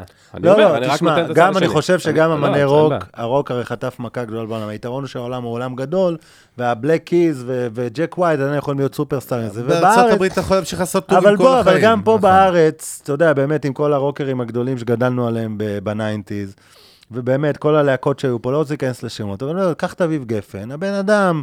הוא גם ידע להמציא את עצמו. עזוב, לא משנה לדבר רגע על המוזיקה. אני מגדיר את אביב גפן כאיש עסקים. בדיוק. מה, עם זאפה, מה שהולך להיות עם המיטאון. הוא איש עסקים, נכון. הוא מעבר למוזיקאי. אז אני אומר, וואלה, אז סבבה, והוא ממשיך להוציא אלבומים עם בלקפילד, ועושה את האנגלית, שזה לא משנה כרגע אם זה מצליח או לא. בסדר, אבל אני אומר, זה הדרך לשרוד בתוך התעשייה, וכאילו להיות בתוך המשחק, ולא, אתה יודע, גם להיות כזה, אין לי בעיה, כאילו, תהיה מוזנח, והכל כזה, והכל זה תהיה בווייב כזה של עברו שנותיי הזה וזה, ותופיע בחצרות בתים, הכל אחלה, מוזיקה זה דבר מדהים, ואני לפעמים, אותו רוקר זה, יותר מגניבתי עם הגיטרה שהוא עושה זה, ואני עף על זה, כי יש בזה, כאילו, איזה אמת. כאילו, זה, נגיד, מצחיק להגיד, שנגיד, אני, לא את כל האלבומים האחרונים, אבל נגיד, אמיר לב, שזה הכי לא קשור אליי, אבל יכול להעריך את הבן אדם הזה, זה מגניב, כאילו כל הווייב שלו והזה, והשירים, בכלל האלבום ה... לגמרי. האלבום ההוא עם אריה ורותי וכל הזה, שכאילו עפתי בכלל על כל הקטע שלו. אז אני אומר, לא משנה, אני מעריך כל אחד וכל זה, אני רק אומר, כשאנחנו מדברים על ביזנס, אנחנו מדברים על להישאר רלוונטי, כן, אנחנו yes. מדברים עדיין להתפרנס מזה, ול...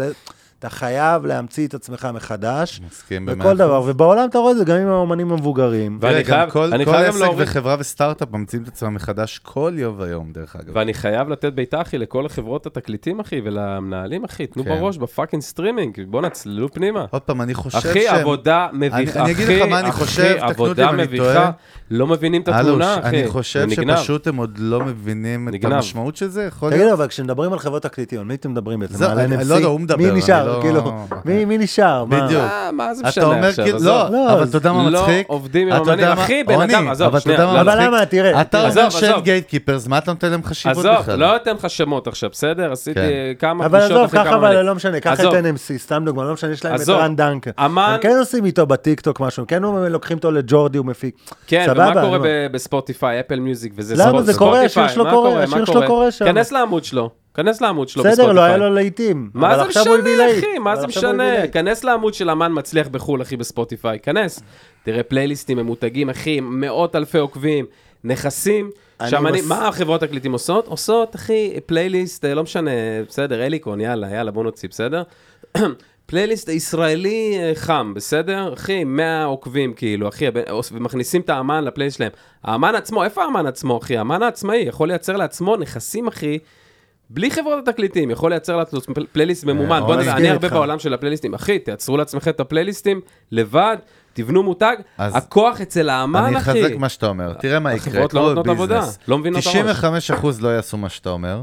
חמישה אחוז יעשו, והם ינצחו. תשמע, חברות אן אם סי, אחי, מביך, מביך. תן לה לעשות את הכסף מהחברת בוקינג ומהזכויות של המאסטר. עזוב, מיתוג, אחי, מיתוג. אבל בסדר, יש חברות, יש חברות שעושות את זה. אחי, לא אומרים שקט העשייתי, אף אחד לא יודע כלום. אחי, פח, באמת, פח. סבבה, אני יכול להסכים איתך לחלק מהדברים. הקפטן באר קניה מודיע לי שאנחנו הולכים ללכות. תנחת כבר, תנחת. מישהו רוצה לקנות מני מהדיוטי פרי איידס במקרה לפני שנחתים. איזה דביל. בדיחות שחורות, מה קרה? מותר קצת, זה פוליטיקלי קורקט.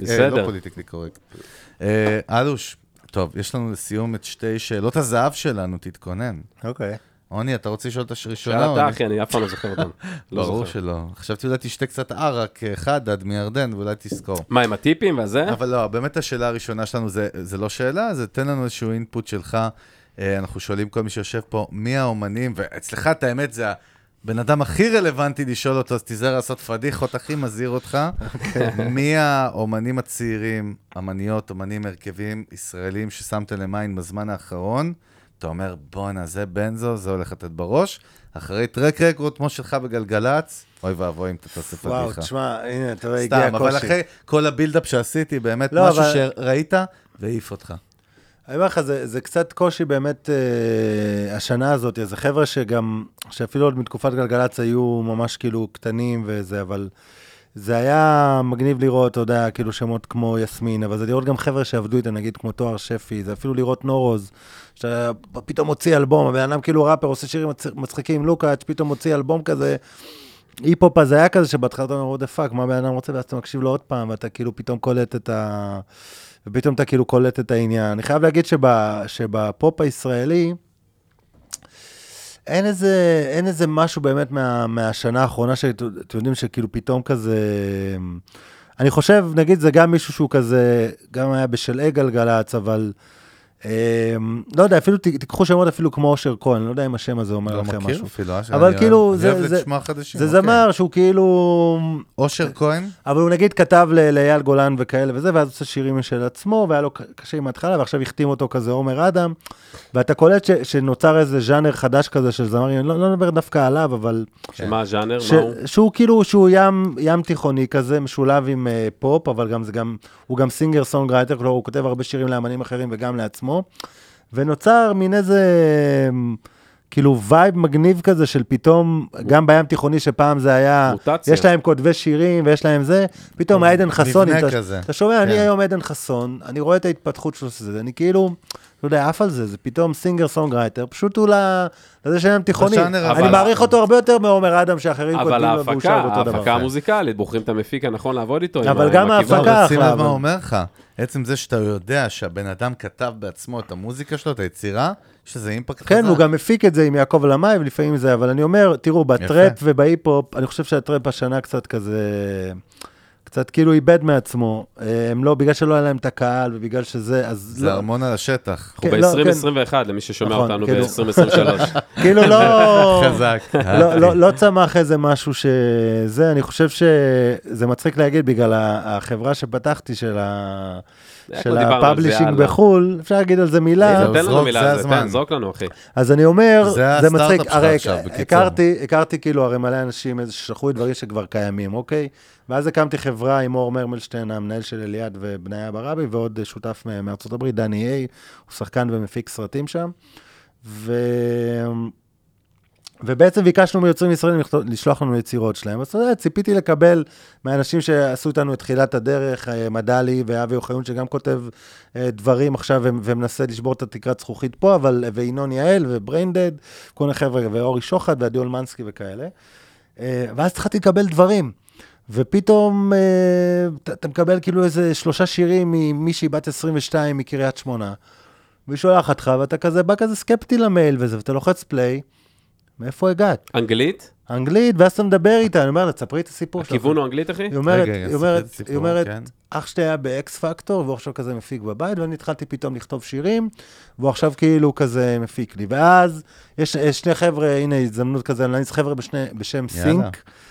סינק? סינק, שיושבים בבית דגן, אחד חייל, אחד, אני חושב, משוחרר, והם, איך נחשפתי אליהם? ראיתי מרגי העלה איזה וידאו שהוא אצלם במשהו שנראה כמו איזה סטודיו קטן כזה, ואז כשביקשנו לשלוח שירים, פתאום שלחו לי שיר, שנשרו שני שירים, לוחץ פליי, בואי, אתה פאקי להיט, מה זה הדבר הזה? עכשיו שומע את ה-אי פי שלהם, בן זונה, יש על קצת מחלות ילדות, אבל שומע את הזה שלהם, ואז קופץ עליהם לבית הגן, שומעים לי דברים שלהם, בואנה, what the fuck, זה ה-next generation, הם עובדים עם מרגי על שיר באנגלית, והם עובדים עם נדב גד, יש אמת, יש אמת שם, יש אמת? יש אמת ויש הפקה, והם אפילו עובדים עם סטודיו אחת, שזה כאילו, תחשוב כאן אנחנו כבר סקנים, שאם הדור שכאילו, הזה זה אבלטון וזה, כבר סטודיו אחת זה עכשיו הסטייל של הצעירים. אז אני אומר, אז אני אומר, אתה בעצם מקבל, אתה מקבל כאילו, שאתה מקבל את הדברים האלה, אתה פתאום שומע, איזה זמרת ששרה עם גיטרה, פתאום שם וזה, ואתה קולט, ומה מדהים פה, שכבר הדור החדש, הם גדלו, עזוב, פעם אמרו, נועה קירל גדלה לדור של אם טי וי, הם פאקינג גדלו לדור של יוטיוב ושל אינסטגרם והכל באנגלית. אז מה, מינימליזם אבל? מינימליזם או פותחים את הכל? מינימליזם אחי? אני מדבר איתך על פופ, יש גם דברים אינדיים מגניבים. לא, הסאונד נגיד שלהם ספציפית. כן, זה מינימליסטי, אבל אלקטרוני כזה, ומעורב בו כל הז'אנר, זאת אומרת שזה גם גוף שחור וגם אלקטרוני ו... וזה דברים שמעיפים אותך, כי אתה מרגיש כאילו את ה... אתה, אתה, אתה מרגיש את הווייב הזה של סוף סוף, זה לא רק השווינו לעולם, הם, הם ניזונים מאותו דבר. אז מה אתה עושה עם החברה שלך? רגע, מה אתה עושה עם החברה הספציפית הזאת, שפשוט פתחת, יש דבר כזה, מה אתה עושה, שמה אתה מציע להם? אז נדאדום פאבלישינג, בעצם מה שאנחנו עושים זה לקבל מאנשים... נדאדום.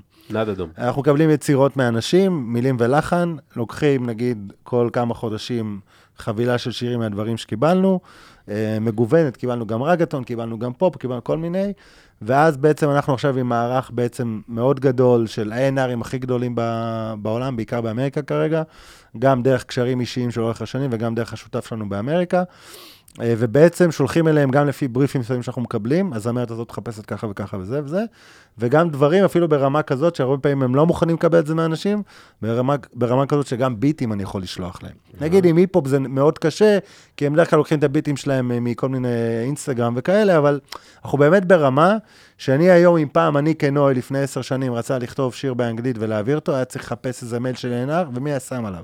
היום נוי יכול לבוא, והאומן שולח לו את היצירה, ויכול להיות שתוך חודש ישתנו החיים שלי ושלו. למה? כי הם ישמעו את הדבר הזה וירצו את זה עכשיו לאלבום הבא. איך יוצרים איתכם קשר? איך יוצרים קשר עם השיט הזה? פונים אליי וניתן את כל הזה, נדאדום. יש לכם אתר וכאלה? כן, נדאדום דוט קום. או בפרופיל שלך, פייסבוק, זה, יצור קשר ישיר. או תזכרו את המייל, the next it, strudel, נדאדום. מה הדרישות בקטנה? בעיקרון, הסקיצה צריכה להיות במצב כאילו סביר, לא חייב עכשיו הפקה גמורה זה וזה, מילים, לחן, זה באנגלית, שאנחנו נתקדם לשלב גם שירים המוסתרים גמורים לפרסומות, וזה כמובן נעדכן. כרגע אני רוצה ששיר מישראל, ניקח אותו, נשמע אותו ה-אן אר, יש לי זמרת חדשה, יש לי זמרת פה, זה שיר בשבילה, נעשה דיל או ביי אאוט, אף אחד לא יודע שהוא כתב אותו, אבל הוא יקבל הרבה כסף, או שהוא ידע והוא יקבל קרדיט וזה, וגם תמלוגים לכל החיים, וכולנו נעשה מזה ביזנס. קניתי, אחי. קיצר הסטארט-אפ של אלוש, ואנחנו מאחלים לך בהצלחה. תודה רבה. אחרי זה אנחנו נקנה כמה אחוזים. מי שאומר אותנו ב-עשרים עשרים וארבע, אומר, אה, נוי פעם מתארח אצלהם, אחי. אני מאוד מקווה שזו תהיה הסיטואציה, כי אם לא, זה מביך להיות בין ארבעים בין ארבעים ושש כזה, יושב מוזנח בתל אביב. אני מניאק, אם זה לא קורה, אחי עשרים עשרים וארבע, אחי הבן אדם בעלי בכלל. אחי הוא בעלי, הוא לא איתנו. אני מקווה מאוד שעוד הקיץ. אני לא יכול לבקר על השאלה האחרונה, שאלון כבר מרחף פה, והוא חסר אחריות לחלוטין, ועצוב מאוד להגיד שאני האיש עם האחריות, כי זה הזיה בפני עצמה, אז אלו שאתה נוהג הביתה בשבילנו. אבל השאלה הכי חשובה, ולקראת סיום ככה באמת... מה זה לקראת סיום? לסיום. נקרא לקראת, יא מפגר. אדם יש לו חיים, תן לו להתקדם בחיים, אחי, די. אני מנסה, אם תיתן לי, אני אנסה. בבקשה. קח את כל הקריירה שלך, את ה-עשרים פלוס שנה, את כל הניסיון שלך, חרא שעברת, הצלחות שעברת, תיקח הכל ותכמת לנו את זה לאיזשהו טיפ אחד, למוזיקאיות, מוזיקאים, אמנים, אמניות, הרכבים, צעירים או בני תשעים ושבע, יכול להיות, כן, כן. ששומעים אותנו ואומרים, אני כאילו רוצה להיות מוזיקאי. מה, אני, מה הטיפ שלך? אני חושב שהטיפ שלי בהתבסס על כל הדברים שאני עברתי ואיפה שאני נמצא היום, זה להמציא את עצמך מחדש. אנשים שוכחים, והרבה פעמים אמנים, וגם כאלה ששולחים לי דברים, ואני מניח שגם אתם נחשפים, ש... זה כמו שאתה הולך לסופר ויש לך כמה סוגים של זה וזה, אתה לא צריך עוד סוג. היה מספיק לך גם סוג אחד או שניים, and that's it. אני אומר, אתה רוצה להיות ייחודי בתוך הדבר הזה, אתה חייב להביא משהו שאין, או להביא אותו עם טוויסט, שזה גם בסדר. עכשיו, זה לא, זה לא מספיק, לא רק זה מספיק. סבבה, המצאת את עצמך פעם אחת, אתה במוצר בסופר לצד השניים האחרים, ואחלה, ואתה הבאת את הטוויסט שלך, ובגלל זה אתה מוכר או עדיין מוכר בזה. אבל יעבור זמן, וכבר תהפוך להיות שקוף. אתה חייב כל הזמן במפעל הזה, סליחה שאני חושב שבמילים מסקן, ובמילה מפעל, ובמילה הזה, אתה צריך, הרי כאילו הרי בסופו של דבר תסתכל על נוגה הרס, ותגיד, זה מוזיקת פופ אינדי איכותית, אבל בסוף יושב שם הלייבל, ויושב שם כסף, וסטארט-אפיסטים, והם בונים שם ערך פגז, וזה מה שאני אומר לאומנים, אתם לא יכולים, אלה שולחים לי שיר, שגם הפקה שקל וחצי, ושיר שלא בנוי, שיר פופ היום, כל ארבע תיבות, אתה חייב לחדש, אתה לא יכול, אנשים שולחים לי בית ורסים, כל הבית עד לפזמון, אפילו כמעט לפעמים אין ברידג', אותו דבר, אותו כאילו, טופ ליין, אותו בן אדם, אז אני אומר, אתה כל הזמן צריך להבין, גם לפעמים, השירים מתקצרים, תחשוב מה זה, ה... הדבר הזה ככה, תחשוב, השירים מתקצרים, אולי תחשוב, תביא שיר ארוך, אבל תביא אותו עם הגנבה. אני אומר, אתה כל הזמן צריך להביא יציאה. עכשיו, אני חושב גם שאתה יכול להמציא את עצמך מהמקום הזה, סבבה, הקטע שלך זה מוזיקה, אל תתבייש להמציא את עצמך מהמקום של הדיגיטל, של המדיה, של הפודקאסט, של הוידאו, של התוכן, ואז ככה תביא את האנשים למוזיקה, אתה לא תזנה את עצמך, אתה יכול לעשות את זה בסטייל שלך. אה, מלך, אחי. וזה מה שאנשים לא מבינים. את הסטארט-אפ הבא אני מקים מאלוש, לא התחל לקיצור. למה לא התחל? אולי גם התחל. ואני אגיד לכם, לפעמים זה כזה, לפעמים זה כזה, לי זה מרגיש כזה obvious, אבל כשאנשים כאילו נפגשים איתי, מבקשים כאילו ייעוץ וזה, לצערי עוד הצלחתי, עוד לא הצלחתי נפשית להתחיל לבקש מזה, על זה כסף, אולי אני אעשה את זה עכשיו כזה. אנחנו נדבר איתך אחרי השידור, אחרי שמוניות יעברו דרכנו, הכל בסדר. אבל מה שאני אומר זה שאתם, הם כל כך כזה מופתעים, ולי זה נראה כזה אובס, אבל אני אומר, כאילו... רבק, ואתם יודעים מה אני אגיד, זה כאילו חשיפה קצת כזה אישית, אני שנים כאילו על עצמי, כאילו, לא משנה, אני מדבר בתור רווק, עולם הדייטינג וזה וזה, אתה כל הזמן, כן יש לי דייט, לא יודע, תסכולים, אתה כאילו, אתה שוכח שבסופו של דבר, אתה צריך למכור את עצמך, אתה צריך כאילו לעבוד בדבר הזה, אתה צריך גם לנסות וליפול וזה וזה, זה דברים פשוט, דברים מהפסיכולוג ועם הקאוצ'ינג של החברים, אבל כשאתה, אבל כשאתה לוקח, הם תמיד אומרים לי פשוט, גם חברים, גם זה, כשהיה לי את העניינים, לא משנה, האישיים וזה, בואי, אתה חתיכת אידיוט, הרי מה אתה עושה בעבודה שלך בקריירה? מוכר? אתה זה שבא ואומר לכולם, אתה זה נהיה מטיף. איך עושים? אתה מטיף, אתה אומר להם, תעשו ככה וככה, ואיך להמציא את עצמך, ואיך לבלוט, ואיך זה. וכשזה מגיע לחיים האישיים שלך בזה, אתה זה כשאתה, ואתה כל כך מטומטם. זה מה שאני אומר. קודם כל, מי שרוצה להתחתן עם נויה אלוש, מוזמנת לשלוח להם הודעה. אנחנו נעשה... רגע, רגע, רגע, אני לא יודע מתי זה פורסם. אנחנו נעשה פילטר. אלפיים עשרים וארבע. הפרק הזה עולה מחר, אחי. אחרי שאלון יעשה סינון ראשוני. רגע, רגע, אם זה עולה מחר, אז אני כרגע תפוס. אז אני כרגע תפוס. אם זה עולה עוד זה, מי יודע מה. אני באתי להגיד ככה, תקשיב מה נעשה. נעשה קומבינה. הוא יעשה סינון ראשוני לפי קריטריונים שאנחנו נכתוב. אחרי זה יעבור את סינון. עבור אצלך, שיזס קראסט. ברגע שזה יעבור אצלי, אנחנו נבין מה הורגינל. כל עובר אצלך, הרי, עזוב. טוב, בוא נתחיל. אתה יודע, אבל אם אני יכול לתת טיפ גם בעניין הזה של הקשר של המוזיקה ודייטים וזה, אם אתה עובד בתעשייה, ביום שאתה מפסיק לצאת עם בחורות מהתעשייה, זה היום שאולי תיכנס לקשר רציני, וזה, כאילו לא משנה, גם ההפך, גם בחורות שיוצאות עם זה, אני אומר, בקיצר, אל תצאים המתופף שלך. מי ששומע אותנו עכשיו ב-עשרים עשרים וארבע, לא היה לו שבכלל, ב-אל איי, אחי, נשוי. עם איזה דוגמנית שם, בזה, בפושה. כן, לגמרי.